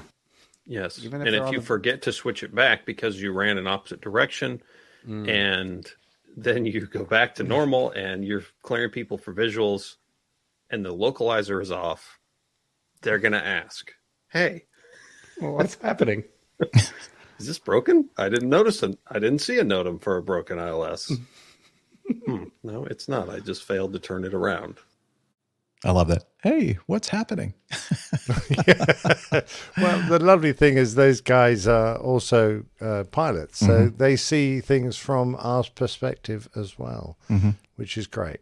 A couple of chat room Yeah. comments before you move in. All right, uh, let's see. UH Blackhawk again from our live audience says for a while in our our recurrent uh, training, uh, an Atlanta controller would come in. It's very helpful to get the back and forth with them. Yes, uh, having good relations, good communication with uh, air traffic control um, is is very important. And he said, uh, iHall Boxes says, I would have taken note of their names and presented them to the FAA. Such attitude has no place in aviation. Now you're talking about RH and AG. Okay. Make sure That's, that's why we don't know their names. they they hide behind their initials. Um, no, I, I agree entirely. Um, because th- that might not be the best way of approaching it. Because if you're trying to smooth things over and create a better relationship, sending their names into the FAA is rather an escalation that might you know be pretty uh, counter uh, active. Yeah. Uh, but there you go. Quickly to number 11 All and right. wrap it up. And then uh, we'll wrap it up with uh, item 11. This is from Dennis. Uh, he says, Greetings, APG crew. I'm a short time listener and I am thoroughly enjoying the show. I'm writing in regard to the incident that was talked about in the news segment on episode 594 with the JetBlue aircraft that had the push tug get stuck under the engine. I used to work for a regional airline that was owned by Acme and based in Cincinnati. On one night, we had our last flight come in for the night. We parked the plane. Uh, we parked the plane, a CRJ 200, between two other CRJs. I was the wing walker. I noticed the aircraft wing was on course to hit the wing of one of the aircraft. I gave the marshaller the X sign to tell the pilot to stop. He gave the pilot the sign to stop. But the pilot ignored the sign and continued to taxi in and struck the wing of the other aircraft. The whole time he's saying, I am the pilot. I do not have to stop unless I want. I got to get home. After getting the passengers off the plane, the flight crew immediately left for the hotel. Hmm. but myself and the marshaller were forced to stay and get an on site drug test. I'm surprised they didn't drug test the pilots too. Uh, the following day, which was my scheduled day off, I got a call from my station manager informing me that he had a conference call with the regional manager and the chief pilot who wanted both myself and the marshaller fired. okay. Oh, lovely. Yeah. However, my manager informed both the regional manager and the chief pilot that if we got fired, then they were going to need a new station manager. Yeah, that's that's somebody standing up for his employees. That's great. Good man. When pressed about uh, what discipline came upon the flight crew, the chief pilot got mad and said, "I don't discuss that with anyone," and hung up. okay, uh, let's see. The marshaller and I were suspended for the rest of that week. I also wanted to say that I really enjoy the diversity of the crew members. I enjoy hearing the different sides of the aviation world from the GA side with Dr. Steph and the maintenance side with Camacho, and how things work on the other side of the pond with Captain Nick. And who can forget Liz? No one. Well, certainly we can't. We try. Yeah, we try. can't. Yeah. We uh, we just can't forget her. Sadly, uh, Liz does a great job producing the show. He puts in there. I guess he's assuming that if he didn't put that in here, uh, we wouldn't be Yeah. reading his And feedback right. right, now. Liz- Liz said it. He's right. he says, "Keep up the great work. Keep the blue side up." Dennis Tyson. Thank you, Dennis. I'm glad that you're uh, with us on on the uh, APG uh, team. And uh, yeah, good to have you here. Hopefully, uh, you know you'll be able to contribute some more f- with us, and uh, we'll get a chance to meet you in person at some point in the in the future. Okay, right. wrap this part one up. All right, uh, I think that's going to uh, do it for part one. Thank you, everybody, for hanging out with us this uh, last uh, hour and a half or whatever.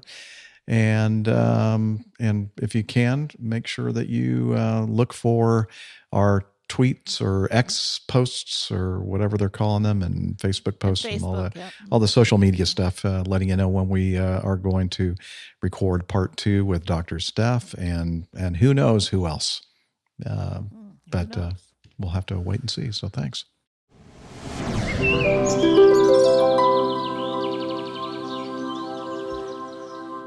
A few moments later. All right, folks, we are back. We record. When did we we record? Uh, was it um, Thursday, Thursday? I believe. Yeah, so it's uh, Sunday now. So that's Friday, Saturday, three days later, and and we'd hoped that uh, Dr. Steph would be feeling uh, more up to doing uh, part of the show, part two, with us, and we were even kind of crossing our fingers. Maybe uh, Miami Rick would also be able to join us, but um, with Steph, she's still suffering. So everybody, if you're the praying type, give her give her a nice little prayer and uh, and make her feel better, or put her put, put her in your thoughts. And, yeah, uh, she's suffering. Uh, she's got a lot of things dribbling from orifices. Oh. So, not ideal, what a really. not so sure thought. that we would we wanted to actually go into that. Thank much God we have a title. detail. yeah, thank goodness we have a title already. yes, we, we don't need that as a title. no, You're quite no, right. Especially, I, I just don't want to see that picture at all. No. Not at all. Okay, and and uh, so I guess what we're going to do is uh, I can uh, I'm kind of in between masses right now, and so I, I don't have a lot of time. So we're going to try to squeeze another hour into this thing, and then we're going to call it you know quits on uh, 596 for this week. And Fully- uh, fully cooked. Fully cooked, yeah. Ready Stick a fork in it. We're done. um, so uh, we're gonna we're gonna start off with um, another piece of news. Probably knock out two pieces of news here, and then uh, we'll get another little getting to know us segment, and then we'll try to cover some feedback, and then uh, that'll be it. So um, we're going to start with this one here on uh, part two. We're going to start with this uh, from simpleflying.com. And the headline is Airline pilots called in to improve communication between soccer referees. And I guess they're talking about football, right? Not uh, not American. Well, our, our uh, football. Football. Yeah, as your opposed football. to your football. Well, the- like most of the world's football.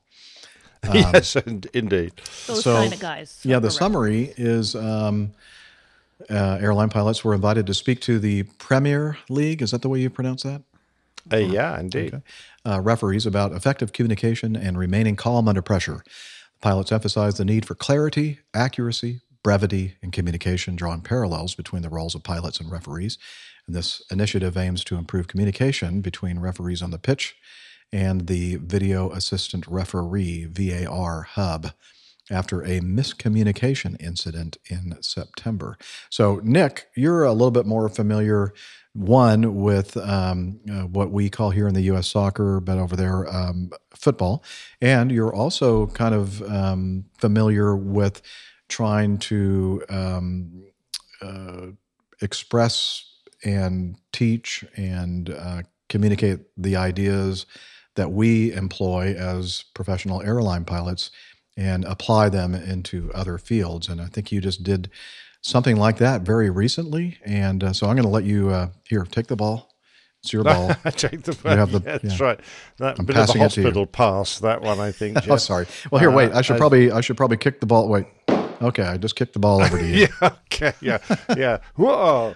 Uh, straight over my head. That one went. Oh, sorry. Um, so it sounds like I mean I'm not familiar with this uh, particular incident, but uh, it sounds like non-standard communications uh, caused a misunderstanding. Now we're well aware of how that can um, be a major problem in aviation. If you uh, say one thing and it's interpreted as something completely different, that of course can lead to a very nasty situation in uh, aviation. Uh, where of course lives are at stake, but um, they're just interested in getting everything right. And uh, the other thing is, football is played uh, from many different nations, uh, and I, I don't know if there is a standardized language within football, but they tend to use English. And it would seem to me that when you've got um, officials from different nations with a, a different understanding, uh, level of understanding of English, it's very important to stick to standardized phraseology so that everyone knows what you're talking about. And we're well aware of that. Uh, use of the radio uh, is much harder for people from different countries. So if you stick to standard phrases, then everyone knows what's going on. I, I remember well uh, speaking to Japanese controllers. And uh, if you didn't ask for anything out of the ordinary, then everything went as smooth as you'd like. But if, if you had a problem and you, it was a difficult one to explain, Yeah. then there was usually a lot of kerfuffle, and they'd have to go and find the the top dog who um, knew the most English to come down, and you'd have to repeat it over and over again until they eventually got it right. But uh, yeah, it it is a problem. Um, so uh, yeah, they asked uh, pilots from British Airways. I'm not quite sure why they chose them, but uh, I guess uh, you know they uh, are renowned, uh, the Nigels of this world, and that's the kind of nickname we who aren't in British Airways give all the pilots in uh, British Airways. We call them all Nigel because they all speak with a rather um, toffee nosed accent. Chummy accent, yeah, Plummy? something plummy, chummy, yes, all that. All They all sound like. Nigel Demery. Yeah, no. no, he's a bit of a one-off, and he just Yeah, 'cause he didn't fly had- for them. He just has that unfortunate. just to be clear. Now, I'm, we're going to get lots of feedback now from BA pilots who aren't Nigel, uh, and of course nowadays they, And it's, um, it's they Captain Nick at Airline Pilot. no, no, no, no. They tend to recruit from all parts of uh, the country and the world, and there's not nearly so much concern about regional accents. Uh, anyway, uh, Chris Haven and Peter uh, Nataraj, uh, Peter, Pete Nataraj, I, I think that's how you pronounce that, which actually just goes to prove that they got people with uh, from all sorts of backgrounds, uh, chose to give a, a presentation to 20 referees and assistants in Select Group 1, which I'm assuming is one of the top groups of uh, officials, because they official the Premier at the officiate of the Premier League. Um, and um, uh, they only talked for 45 minutes, uh, but made a point of discussing communication, also providing advice on remaining calm in challenging situations. Um, which is important, and we, we all know that uh, if you can't keep a calm attitude on the flight deck when there's an emergency happening, then um, you're going to um, suffer. Uh, you, your performance will suffer, uh, and the result might be uh, very sad. Um, so we we do uh, definitely um, recommend that people just take a breath and uh, calm themselves down, or always have a, a little think before you take any major action. Uh, and I'm sure they they covered all that.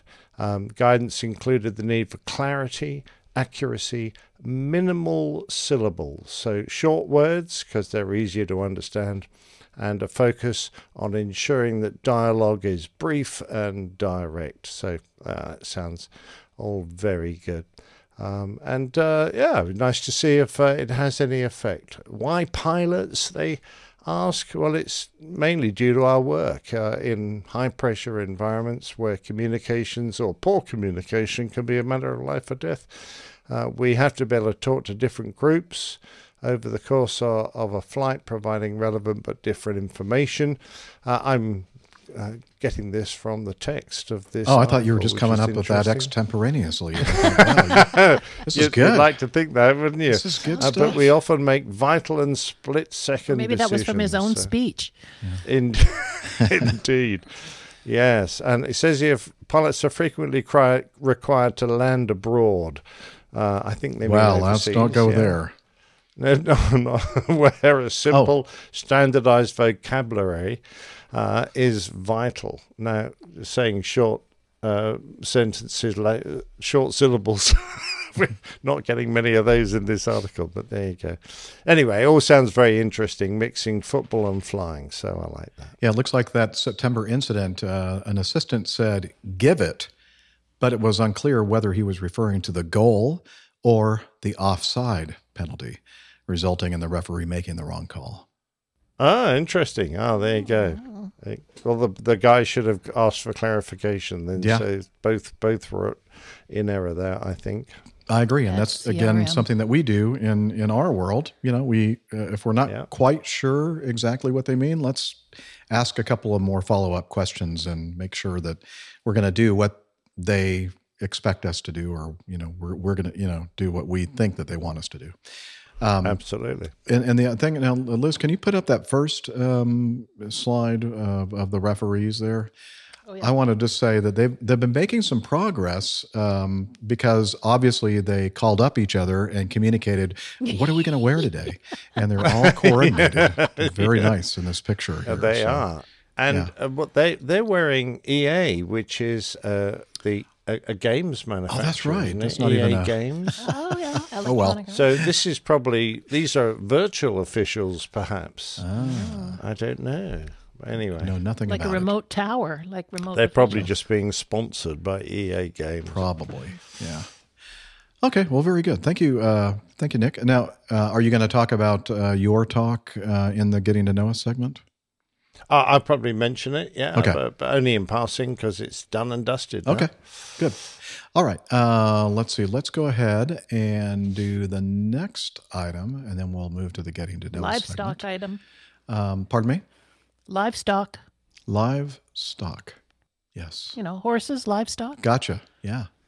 It's a live stream. We're going to talk about livestock. Uh, hor- let's see. This is from what is this from? I can't see the uh, the link to the article. Uh, it looks like Fox Business. Fox Business News. Okay. Um, let's see. A, a horse. A horse is a horse, of course, of course. Uh, escapes a stall in cargo hold during flight. Uh, looks like a Boeing 747 had to return to Kennedy. And uh, well, um, oh, I see. I just didn't scroll down far enough here. Thank you. Fox Business. Uh, Boeing 747 cargo plane headed to Belgium was forced to dump 20 tons of fuel into the Atlantic Ocean and return to John F. Kennedy International Airport after a horse on board broke free of its stall Thursday. Now, we talk about stalls here and how dangerous they can be, especially in very large airplanes. Um, But Mhm. this is kind of a different kind of a stall. This is a horse stall in an Air Atlantic. Uh, Yeah, I didn't know horses could stall. Well, apparently they honestly. can. The the uh, Air Atlanta Icelandic charter aircraft. By the way, Air Atlanta. It's I don't know why they're they call themselves that, but they're they have nothing to do with Atlanta, Georgia. It's uh, an Iceland uh, Iceland and Icelandic um, charter uh, company. Confusing. Hey, if you know, if you're in the um, live audience and you know why they call themselves Air Atlanta, let me know because I'm I'm kind of curious. I'm sure it's because all their flights have to go over the Atlantic. Well, I mean, but no, but it's Atlanta, not Atlantic. like Uh, Atlanta, yeah. Georgia. I, I'll yeah. I'm sure Liz will look up Atlanta and I'm see trying. if, if ah, she's okay. stuff. All right, they're on it. Stand, Uh, they just reached 31,000 feet about 30 minutes after takeoff when its pilot radioed air, tra- air traffic control, according to Flight Radar 24. So let's, uh, that would be a good cue, I think, for me to uh, play this, uh, this video, which has some of that audio in it, I believe. Let's have a listen. This is from You Can See ATC Reconstruction. Um, and again, it's the Air, uh, Air Atlanta Icelandic. Uh, the horse got out of the stall, and we're going to hear some of the live ATC uh, recordings here very, very shortly. Boston, uh, Alpha Bravo Delta 4592, uh, climbing flight level 330. Atlanta 4592, Boston Center, welcome. And Boston Center, Alpha Bravo Delta 4592. Atlanta 4592, guys. Uh, yes, sir, uh, we are a cargo plane. Uh, we have live animal horse on board the airplane, and the horse managed to escape his stall. Uh, we don't have a, a problem as of flying wise, but we need to return return back to New York. We cannot get the horse back secure. Atlanta 4592, uh, Roger. You are cleared to Kennedy via radar vectors. For now, fly your present heading. Descend and maintain flight level 220. Okay, uh, radar vectors, uh, present heading, descend now, flight level 220, 4592. Thank you. Atlanta 4592, fly heading uh, 010. Heading 010, Atlanta 4592. Atlanta 4592, I have uh, routing to Kennedy when you're ready to copy. Standby. Okay, from Atlanta 4592, go ahead. Atlanta 4592, you are cleared uh, when able. A left turn direct to Sierra Echo Yankee to join the Parch 3 arrival. Okay, Sierra Echo Yankee to Parch 3 arrival, Atlanta 4592. Thank you, sir. Atlanta 4592, read back correct. Thank you. Uh, Boston, Atlanta 4592. Atlanta 4592, go ahead. Uh, yes, sir, uh, due to our weight, we need to uh, dump 20 tons of fuel. Atlanta 4592, uh, you said you need to uh, dump fuel? Uh, yes, sir, uh, about 20 tons. Atlanta 4592, uh, Roger. Turn uh, right heading of uh, 090, and once established on that heading, you are approved to conduct uh, fuel dumping. Okay, correct. Uh, turning right, uh, 090, maintaining 220 for the dump, and I will uh, let you know when finished. 4592. Atlanta 4592, uh, Roger, and just let me know when you start the dumping. Will do. Has this bloke asked for the shotgun yet? Alpha Bravo Delta 4592, uh, maintaining 220, we will uh, commence uh, fuel dumping this time. Atlanta 4592, Roger. Sentinel aircraft, uh, fuel dumping in progress, uh, approximately 10 miles west of uh, Martha's Vineyard, flight level 220, uh, turning eastbound by Heavy 747. I hope they remember to wash the grapes. Oh, yeah. Uh, Boston, Atlanta 4592. Atlanta 4592, go ahead. I do believe uh, we need a vet, veterinarian, I guess you call it, uh, for the horse upon landing. Uh, is that something you can uh, speak to New York about? Atlanta 4592, I'll pass that on. Thank you, sir. They need a wrangler.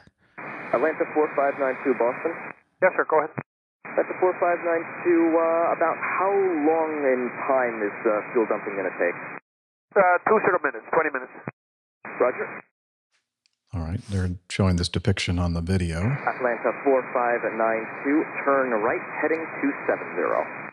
Turn right 270, 4592. You can see the simulated radar track. Yeah, the real one's all wiggly. Center 4592, maintaining flight level 220. We have com- uh, completed our fuel dumping. Atlanta 4592, uh, Roger, clear direct Sierra Echo Yankee. Sierra Echo Yankee uh, 4592, thank you. Sentinel aircraft uh, fuel dumping east of Nantucket is uh, terminated. Now, interestingly, the article says they dump fuel in the sea. Of course, they don't. 4592, contact Boston Center 135 decimal 8. Maybe Yeah, over it's the over sea. the sea, but Yeah, it evaporates before it reaches the sea. Atlanta good point. 4592, contact Boston Center 135 decimal 8. 1358, thank you. 4592. Boston Center, uh, Atlanta 4592, maintaining flight level 220. Atlanta 4592, Boston Center, hello. Hello. All right, is there anything? 4592, maintain speed 250 for spacing the Kennedy. Uh, Do you recall if there's anything interesting after No, this? I think I think that's about enough, really. Yeah. All right, I'm going to stop it there um, because I, I can't recall if there was anything notable in the communications. Can't either. I don't think. uh, after the fuel dumping and and such. Uh, Micah uh, was uh, saying, can you talk a little bit about how the movements of an 1,100 pound racehorse could affect the center of gravity, the CG, on an aircraft of that size? This is a 747. I can't imagine that they would Oh, feel a thing. I, I think if he got all the way to the cockpit, it would uh, create quite a problem. Yeah, but well, I don't that has think nothing to be do with too worried about the center of Brad gravity. has a comment here, Jeff. Uh, Brad, uh, so, oh hey Brad, I'm surprised they weren't they weren't further offshore for the uh, for the fuel dumping. I yeah, I yeah, don't again, think that's a factor. Yeah. Um, because whether you're over water or over land, it's still going to dissipate. It's going to evaporate before it reaches either. Uh, so the height they were at, what, 20,000?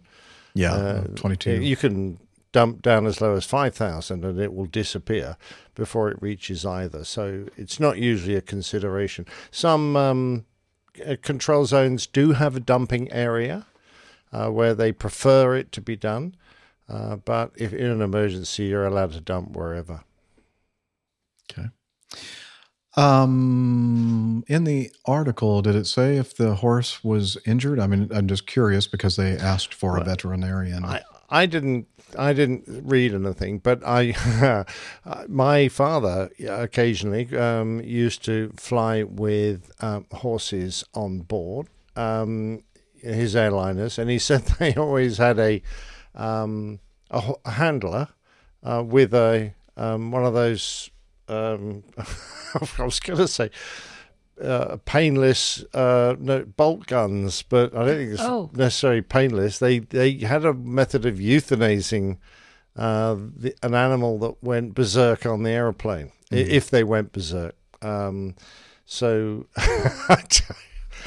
I don't know if they had that facility on this 747. I'm sure I've chatted to to Rick about it, and he said sometimes they do have handlers with animals if they but these racehorses are worth a lot of money Yeah. so you don't really want to put a bolt in one the head of one unless you absolutely have to Maybe they just needed the vet to uh, administer some kind of a tranquilizer or something, to, or to, something to calm Yeah, the horse would be it. down, whatever.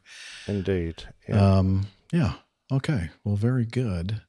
Uh, anything else to uh, comment on on that one? Or are we good? i'm desperately trying to think of another joke about horses on a plane oh well, I don't want to. I want to wait for that. Oh, uh, main man Micah came up with. Uh, they landed down at Kennedy due to a horse with no name. It's pretty hard to sing that one. That- well, you did a very nice job, I have to say. It's so good to be out of the rain. Actually, Jeff, it says the horse was successfully restrapped. Oh, in. the, the the horse was successfully restrapped. I think after they got on the ground and they were on the ramp. Correct. Um, and somehow then they, they, went got to it all Liège and Belgium. and was corralled. Good. Yeah. And uh, and then of course it would be a great time for me to play um, Yeehaw if I could find it. Yeehaw, but yeah. uh, I, I can't. Uh, here we go. Yeehaw! Oh yeah. Oh, they shouldn't have used the gun. Oh, darn it. Oh, no. they, they shoot Everything's under horses, control don't now. They do indeed. Oh no. That's a shame. Yeah, it was a nice Uh, horse. All right, let's get to know a couple. All of you let's guys. get to know us then. Um, get to know us, getting to know us, part two. It's the time of the show where we kind of get all caught up with what we've been doing, what we've been up to. Um, I, you want to go first, or you want me to go first, uh, Nick? Oh, you go first. Okay. Jeff. They've heard enough of me. Well, that's for sure. Um, so I uh, I didn't I didn't get to say anything earlier in the show. You, you remember the show that we're we're in the middle of right now? Um, Yeah, I thought uh, I dodged a bullet there. You see, and here I am back again. Yeah. Yeah, I know. You didn't think you were going to be here for we part from uh, two two, did you? but not you. Yeah, that's what you get for thinking. Anyway, um, so I've been, you know, doing my typical singing stuff as I'm like want to do, and um, and then the uh, really, you know, this I love this retirement thing. I'm doing nothing but um, podcasting stuff and uh, singing at my church and um, eating and drinking and sleeping pretty much Love and, it. and also i like to go out uh, there's not far from my home here and well it's not well i guess it's my home my apartment is um, the uh, chattahoochee river uh, no yeah chattahoochee river nature center or nature reserve or something like it's part of the national park system i Does believe that mean you walk around naked? Yes, well, I, I like to. Um, although I, I've uh, I've run into um, some resistance on that, uh, but uh, in general, not too many people Well, are out I, there to I found butter complain. helps if you have resistance. oh yeah, It's the Chattahoochee River National What Recreation. What's that, uh, Liz? Chattahoochee River National Recreation Area. Okay, yeah, I think I got that right. Chattahoochee River National Recreation Area, and uh, so it's a it's a wonderful trail system uh, near the Vickery River or Vickery Creek, or I think they call it now the the Big Creek or something like that, and it flows into the Chattahoochee River. And anyway, bunch of nice, um, you know, you, you start walking these trails and you feel like you're you know out in the out in the woods in the mountains or something. So it's very nice. Anyway, so I've been doing that as well, trying to keep my health up and. Um, let's see. That's it. So um, I can uh, tell you though, and we've discussed this or uh, promoted it on several episodes before this one. Um, the um, the journey is the reward podcast. Um, pass passenger no Pasadena Brian. Um, and main man Micah, or uh, Brian Coleman, um, as he is known to everybody else outside of APG, um, they started this uh, show again. Yeah, he and Micah, and they had a meetup. And you'll recall um, our promotion of that meetup down in the Tampa St. Petersburg area, uh, specifically Largo, uh, Florida, at uh, uh, what's it called? Your um, your pizza, pie, pizza your place, I pie, our pie, Your uh, everybody's place. pie. What is it, Liz? Your pizza place. your wasn't it? pizza shop uh, or your pizza pla- pizza place and um, anyway uh, they were able to record some audio from this meetup so let's have a listen Hey, Captain Jeff. Hey, everybody. We're here. The meetup actually happened. Yeah, we're at your pizza place. Yeah, no, I know it's not your pizza place. It's a pizza place called Your Pizza Place here in Largo, Florida. So, Brian, you brought some people with you. I know. Isn't this incredible that people actually showed up to our meetup? I think it's absolutely fabulous, but you know what's amazing? I mean, your mom had to come, and we'll talk to her in a minute. And I suppose Linda, who hangs out with your mom, had to come too, but you had a cousin that actually showed up. Friends and family. It's all important about friends and family to fill the audience. So, Cousin Dawn, did you have any idea that you were going to face all these people here when you showed up to see your Aunt Dolores? No, I did not. And what do you think about this kind of group? It's very interesting and entertaining to watch. Cousin Dawn really doesn't want to talk to us. But that's all right because we have Mama Coleman, and Mama Coleman is absolutely fabulous. What did you expect when you came here? Did you think there was going to be anything like this kind of meetup and people showing up? No, I didn't. It was a, another surprise in Brian's long list of surprises. But aren't aviation people fun? Yes, absolutely. Now, Linda, you knew this was going to happen, and I know you have your mouth full now, but I'll give you time to swallow while I vamp. But did you expect that we were going to get people to show up just to come meet me and Brian and you guys? No, I never expected it. I thought he was crazy. And one of the things that's amazing, and I don't know if you could ever hear any of that conversation, aviation people really hang together. Did you have any idea how that works? no, not until I talked to you two guys together today. I didn't know that it was like one big happy family and that everybody watched everybody else's podcasts and knows each other. I think this is great. It's kind of like hangar talk. You're just meeting new old friends all the time. Well, I'm going to listen to more podcasts. Well, you're one of us now. Thanks so much for being here. See, Michael, we've converted another. You know what? Let's ask Jay a question. How are the wings? The wings are fantastic, Micah.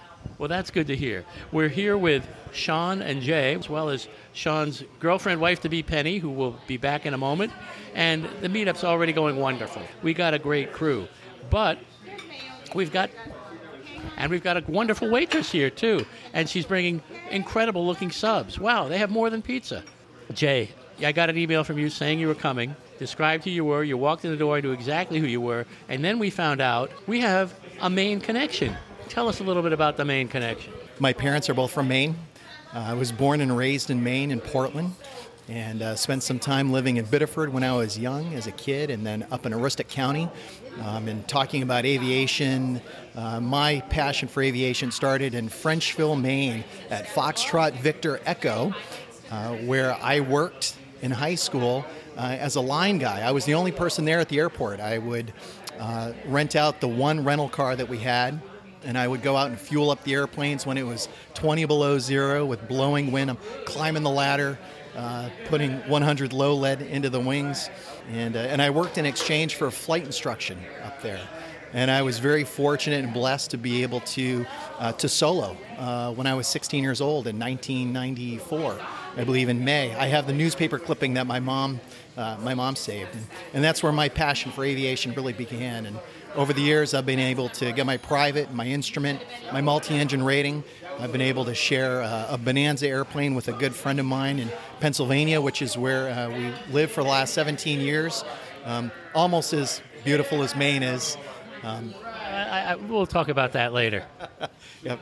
But uh, but now I'm just enjoying uh, being here, meeting uh, Micah and Brian and uh, and the rest of the folks that have come out to just talk about their passion of aviation and airplanes. And uh, it's just a, it's great to finally meet you guys. I've been um, listening to you guys for a long time. You do great work. Well, thank you, and thanks for coming. And then we have listener Sean. And Sean, you're also a private pilot. And where did you hear about this crazy meetup? Heard about this on APG. It was, uh, what, I guess two weeks ago we uh, mentioned this. And I, I'll be honest, I haven't listened a little bit because I've been too busy trying to get my uh, ratings done here. But um, yeah, I've been listening on there since about uh, 2015, I think it was, episode uh, somewhere in the 90s. So now you had mentioned that APG is the most expensive podcast you ever listened to. Can you kind of that, that, that's a little interesting st- statement to be making. Oh yeah, this is the, the, the, whole idea of the coffee fund. That's a gateway drug. That, that, that's what they, that, that's just the introduction. Is eventually you listen long enough, you start looking at these planes and want to get on them. Then you realize you want to fly them. That's when it gets expensive.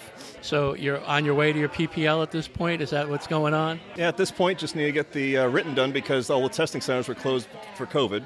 So I got got written, get the check ride, and then uh, get the you know get my PPL, and after that, straight to instrument we mentioned that you brought your incredibly wonderful fiance with you, Penny. Now, Penny, are you going to talk with us?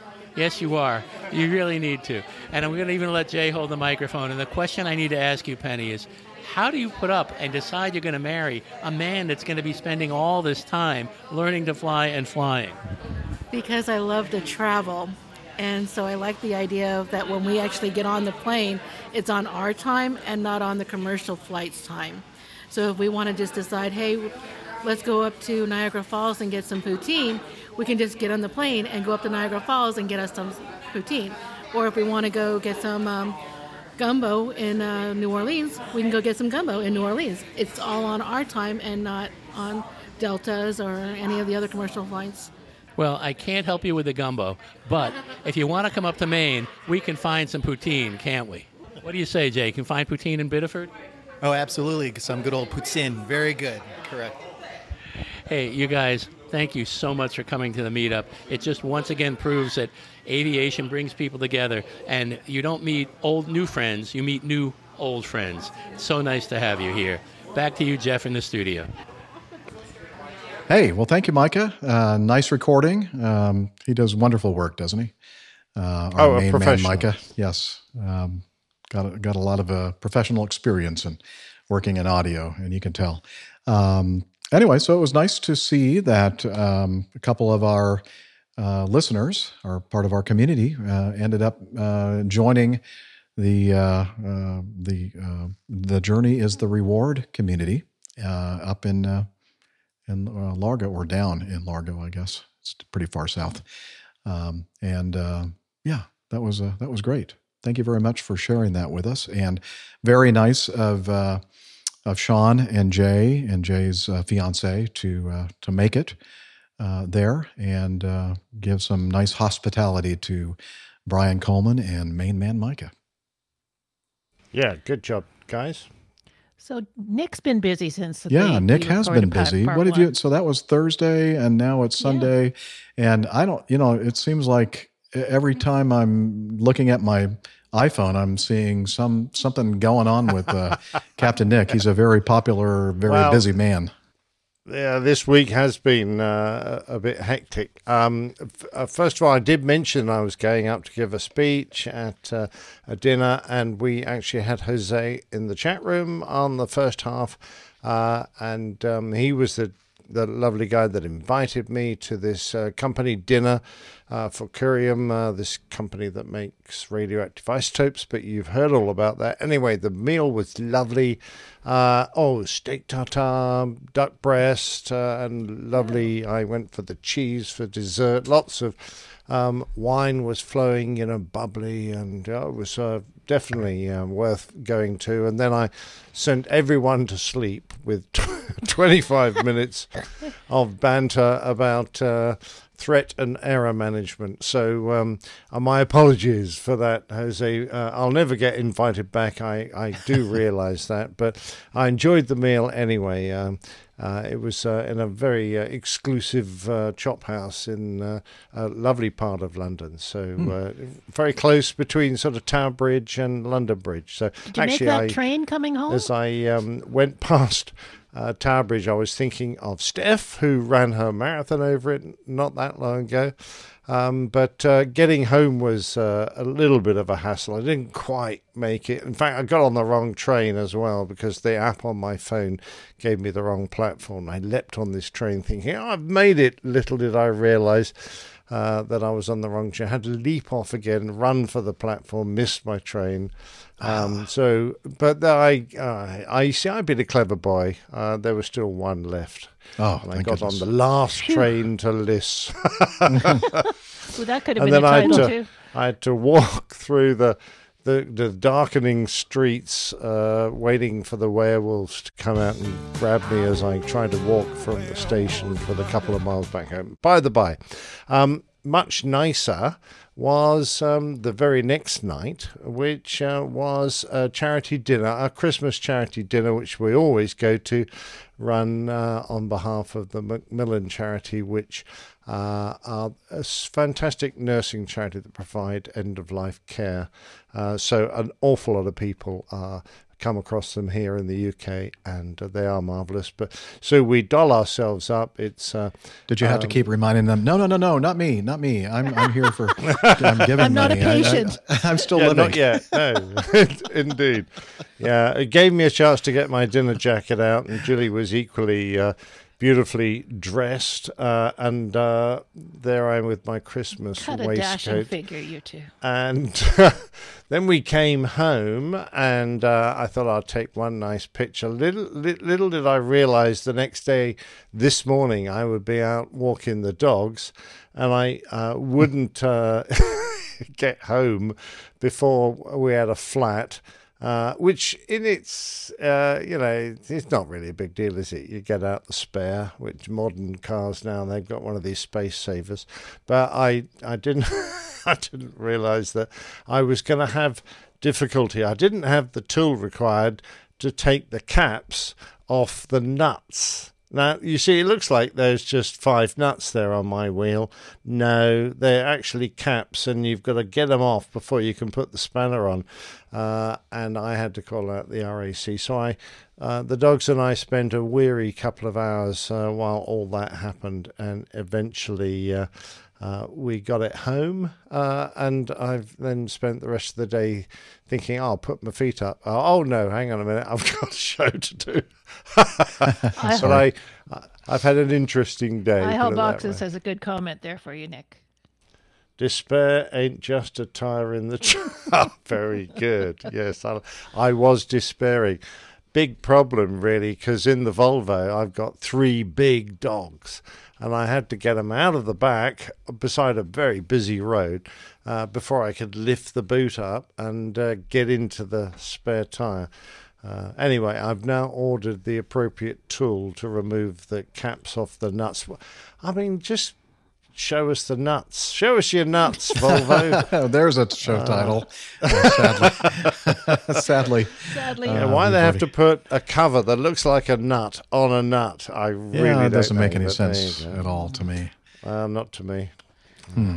C'est la vie. Let's do some Yeah. coffee fun now, quickly. All right. Oh, yeah, we should do some coffee fun. Good idea, Liz. Uh, let me get over here and push this button here. All right. Johnny, how much more coffee? No thanks.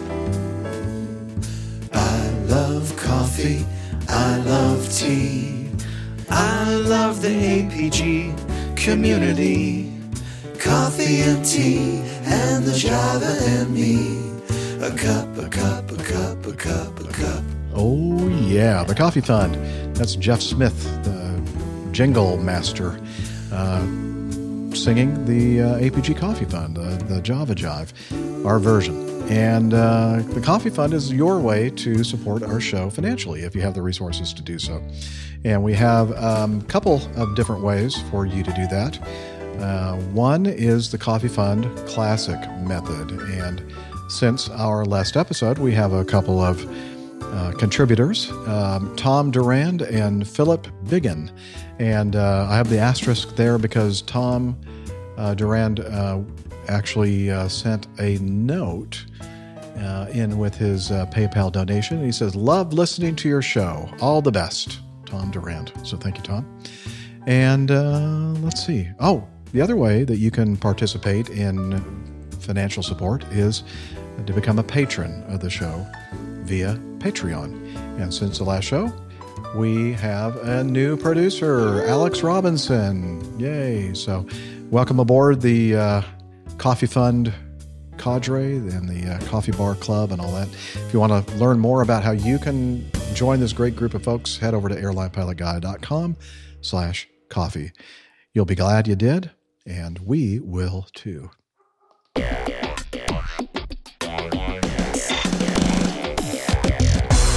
Captain. Incoming message. This is sent to us from our APG announcer, Roger, Radio Roger. Um, a passenger has captured the heartwarming moment. By the way, this is from the New York Post.com. A passenger has captured the heartwar- heartwarming moment a pilot gave an emotional speech on his last flight after 32 years with American Airlines. 32. What a lightweight. Before I know 32, that's nothing. Uh, I got 35. Uh, before his retirement flight took off to Chicago last week, Jeff fell. At first, when I saw this, I went, "What? Jeff? Jeff Feldman? He's no, retiring Jeff again? fell. Yeah, he. I think I thought he had already retired from American, but uh, anyway, uh, very similar name. Well, Uh, why did he fall? Was he? A bit well, I don't know why Jeff fell. Maybe he'll tell us on in his in this video. His heartwarming video. and he stood at the front of the cabin to give his final farewell. Uh, at first, his address seemed like any other, and then, of course, they go into detail here what what he did. But hey, we have the video, so that's what we're going to do. We're going to play it, and then you can watch and listen to um. Jeff Fell. Good evening, everybody. Um, can everybody hear me all the way in the back? All right. Yeah, great. speak up. Um, first of all, uh, good evening, Yeah, ladies and gentlemen. PA, Uh, welcome aboard you America's. Flight 2561 to the Chicago's O'Hare International Airport. My name is Jeff Fell. I'm the captain on the flight going to Chicago tonight. And our flying time up to Chicago is 2 hours and 43 minutes uh, from takeoff to touchdown. And the weather during the climb out cruise and descent into Chicago is very nice evening tonight. I normally don't stand up in front of everybody like this. I usually just stand on the, uh, or I just stay on the cockpit and uh, talk on the PA. And if I get a little emotional, please forgive me uh, for that. But uh, first of all, I'd like to take just a few moments of your time uh, before we take off to Chicago tonight. And I'd like to acknowledge uh, a group of very important people to me uh, that are on, the, on board the flight. Most of them are in the back of the airplane, and uh, they're the majority of my family, and they have, who have come along with me on my retirement flight. Uh, anyway, they're on board with me for um, on my retirement flight after 32 years with American. Wow. Thank you all for coming along uh, with me tonight and celebrating uh, this very memorable time in my life. I love all of you. And uh, also, you know, I didn't want to get emotional, but goodness gracious. Anyways, finally, uh, for my wonderful wife, Julie, who has been at my side for the majority of my 32 years at American. She has been the rock, uh, the solid rock in our foundation in our lives and our marriage. Her faith in the Lord, wisdom, strength, and love has guided our marriage and family throughout these years. I love you and look forward to the next chapter in our lives. And welcome aboard, everybody.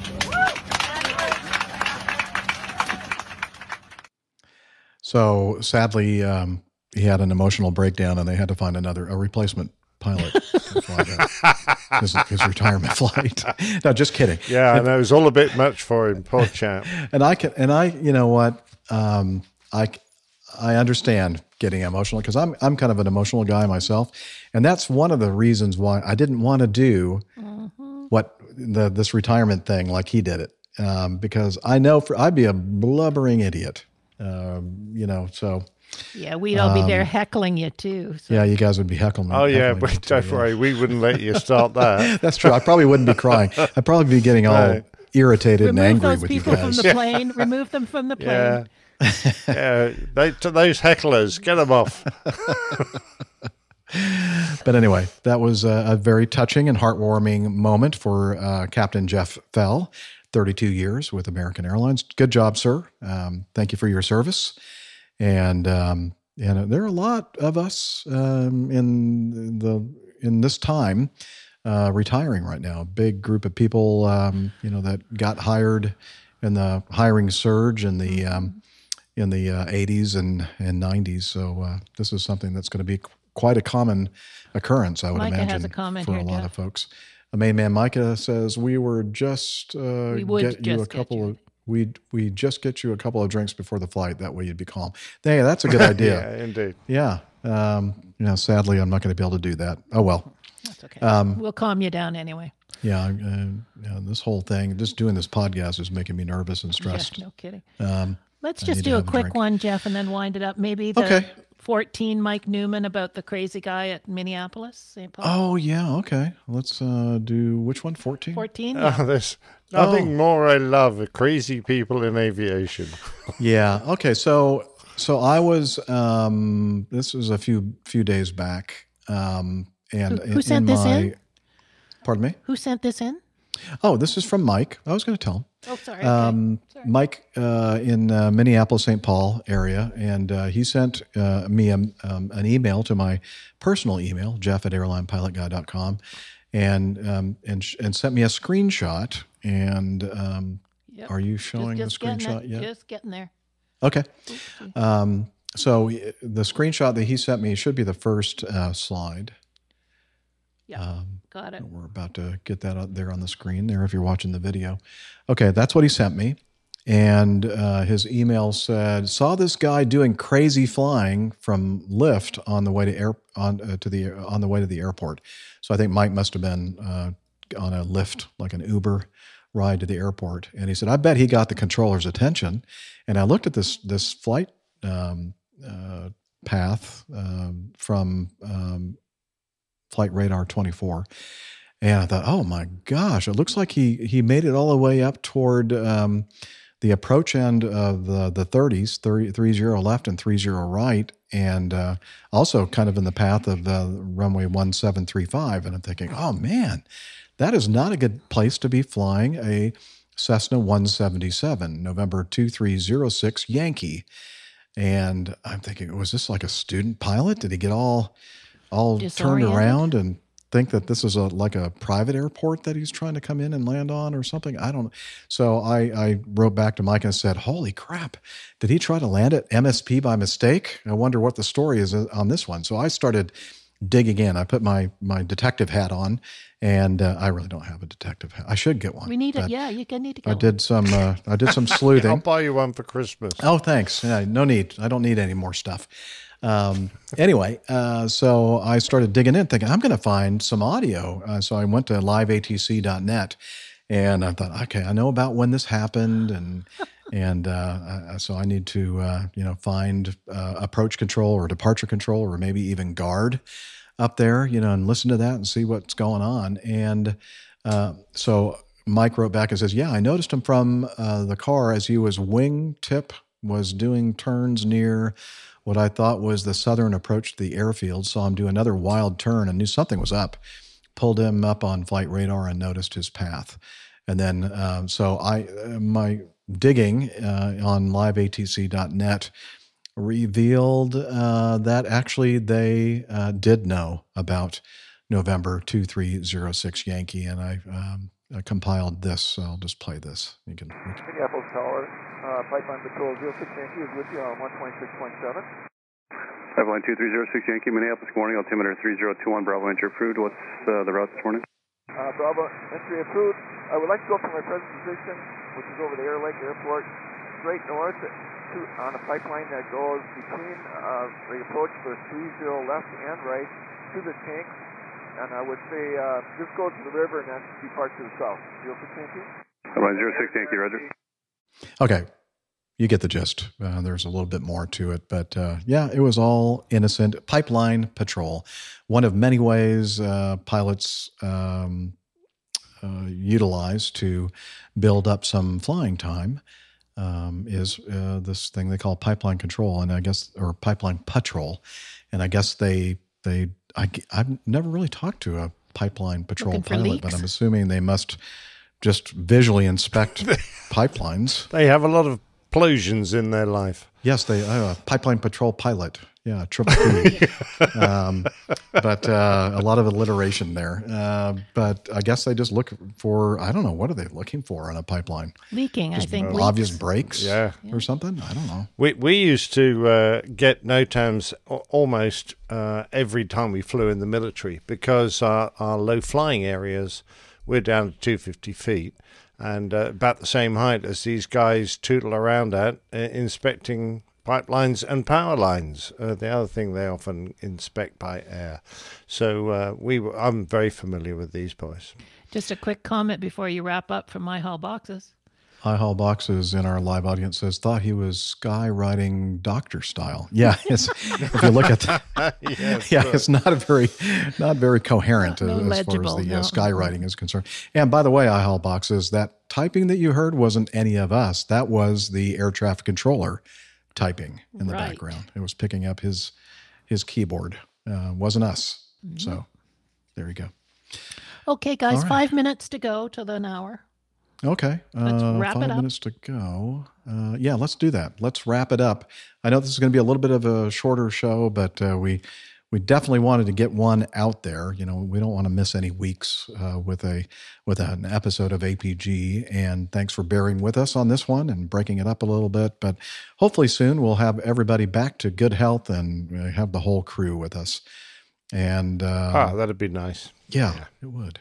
Um, let's see. So uh, we'll just mention quickly that we have a website, airlinepilotguy.com, where you can find information about the crew, the community. Got a community calendar there. Um, information about the plane tails, more information about the plane tails. Um, and the, the entire catalog is there and, and ways actually to subscribe to just the plane tail feed if you'd like um, and we have uh, inf- information about merchandise information about the coffee fund uh, the apg library our apg librarian tiffany is there to help out with anything that uh, you might want to add or check out from the library and uh, what else anything else Liz? that's I think good. that's it. Okay, we're meds? also on social media, or what I like to call the social meds, and uh, Captain Nick is going to tell us all about that. Oh, absolutely. Yeah. If you're a fan of Facebook, then uh, look us up. We're Airline Pilot Guy. That's all one word. And it's very, uh, very keen uh, on Twitter. You'll find us there. We're very keen uh, at APG Crew. Uh, and that is quite similar to our Instagram handle. You won't find much except the artwork every week. Uh, as soon as it's produced, I fire the artwork up there. If you're interested in hunting out the show title, which I sorry, the show number, which I hide there, and that's just APG Crew on Instagram. Very good. We, we're not TikTokers yet, are we? No, Um, and I never have should be TikTokers, any intention of joining TikTok. No, honestly. Okay, and then there's of course all the hip uh, ones that the youngsters are in. Yeah, we're not hip. New We're not hips. hip, Oh, well, that's for yeah, sure. uh, we we need new hips, Yeah. but uh, yeah. Is Hillel there, Jeff? Is Hillel Uh. Hillel? I don't know. Let me see. Hillel. oh god, really? I think I hear him. Let's see if he'll tell us about. Is he trying to flood your tell us apartment about again? Slack. Tell us about Slack, please. Okay, Okay. But I'm dripping wet. Well, come on over. That's okay. I mean, I've got most of this Put a waterproofed. towel on this time. Yeah. please. All right. He's going to come over here and tell us all about Slack. APG listeners, please join us on our Slack team. Slack is a communication, coordination, and sharing platform that works on your mobile, laptop, or browser. On Slack, we share news and ideas, we suggest episode and plane tails topics, we plan events and meetups. To get into the Slack team, please email me at slack at airlinepilotguy.com. That's S L A C K Sierra Lima Alpha Charlie Kilo at airlinepilotguy.com or send me a tweet with your preferred email address to at Hillel and I'll send you an invitation. That's Hillel, spelled Hotel India 11 Echo 1, and see you in Slack. Thanks a lot, Hillel. Jeff? What? Can we please get one of those heated bidet toilet seats like they have in Japan? Yeah. I've, I've asked for one for Christmas. all right. Apparently, uh, he's a big fan of that. Speaking of fans, uh, iHaul Boxes um, was asking about, uh, as far as social media, OnlyFans. I think, uh, Captain Nick, don't you have a, a channel there uh, on OnlyFans? OnlyFans?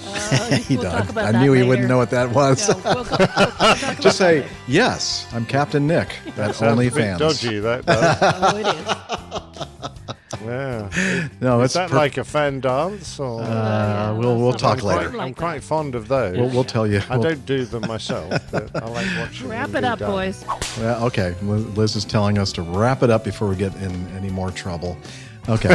um, so uh, let's bring in Liz, please. Uh, join us. There you go. Hey, Hi, guys. Liz. Um, thank you very much for all the hard work that you do behind the scenes. Brilliant. uh, while Liz, we're doing the you. show and everything. It's uh, you're you're awesome. Couldn't do it without you. And uh, also wanted to thank everybody in our live audience that shows up every week, sometimes Yeah, twice a brilliant. week. Well done, everyone. Yeah, it's uh, you, you mean a lot to us, and we love you. And thank you for being there for us, and you too out there listening to the show. Wishing you clear skies, unlimited visibility, and tailwinds. Take care, and God bless. Bye, everybody. See you next time.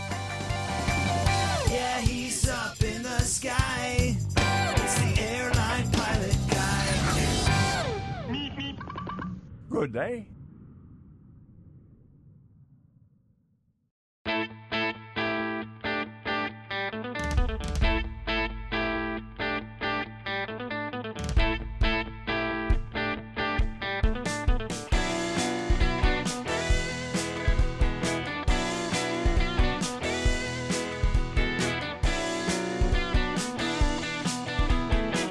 I used to be such a good, good pilot till I started APG.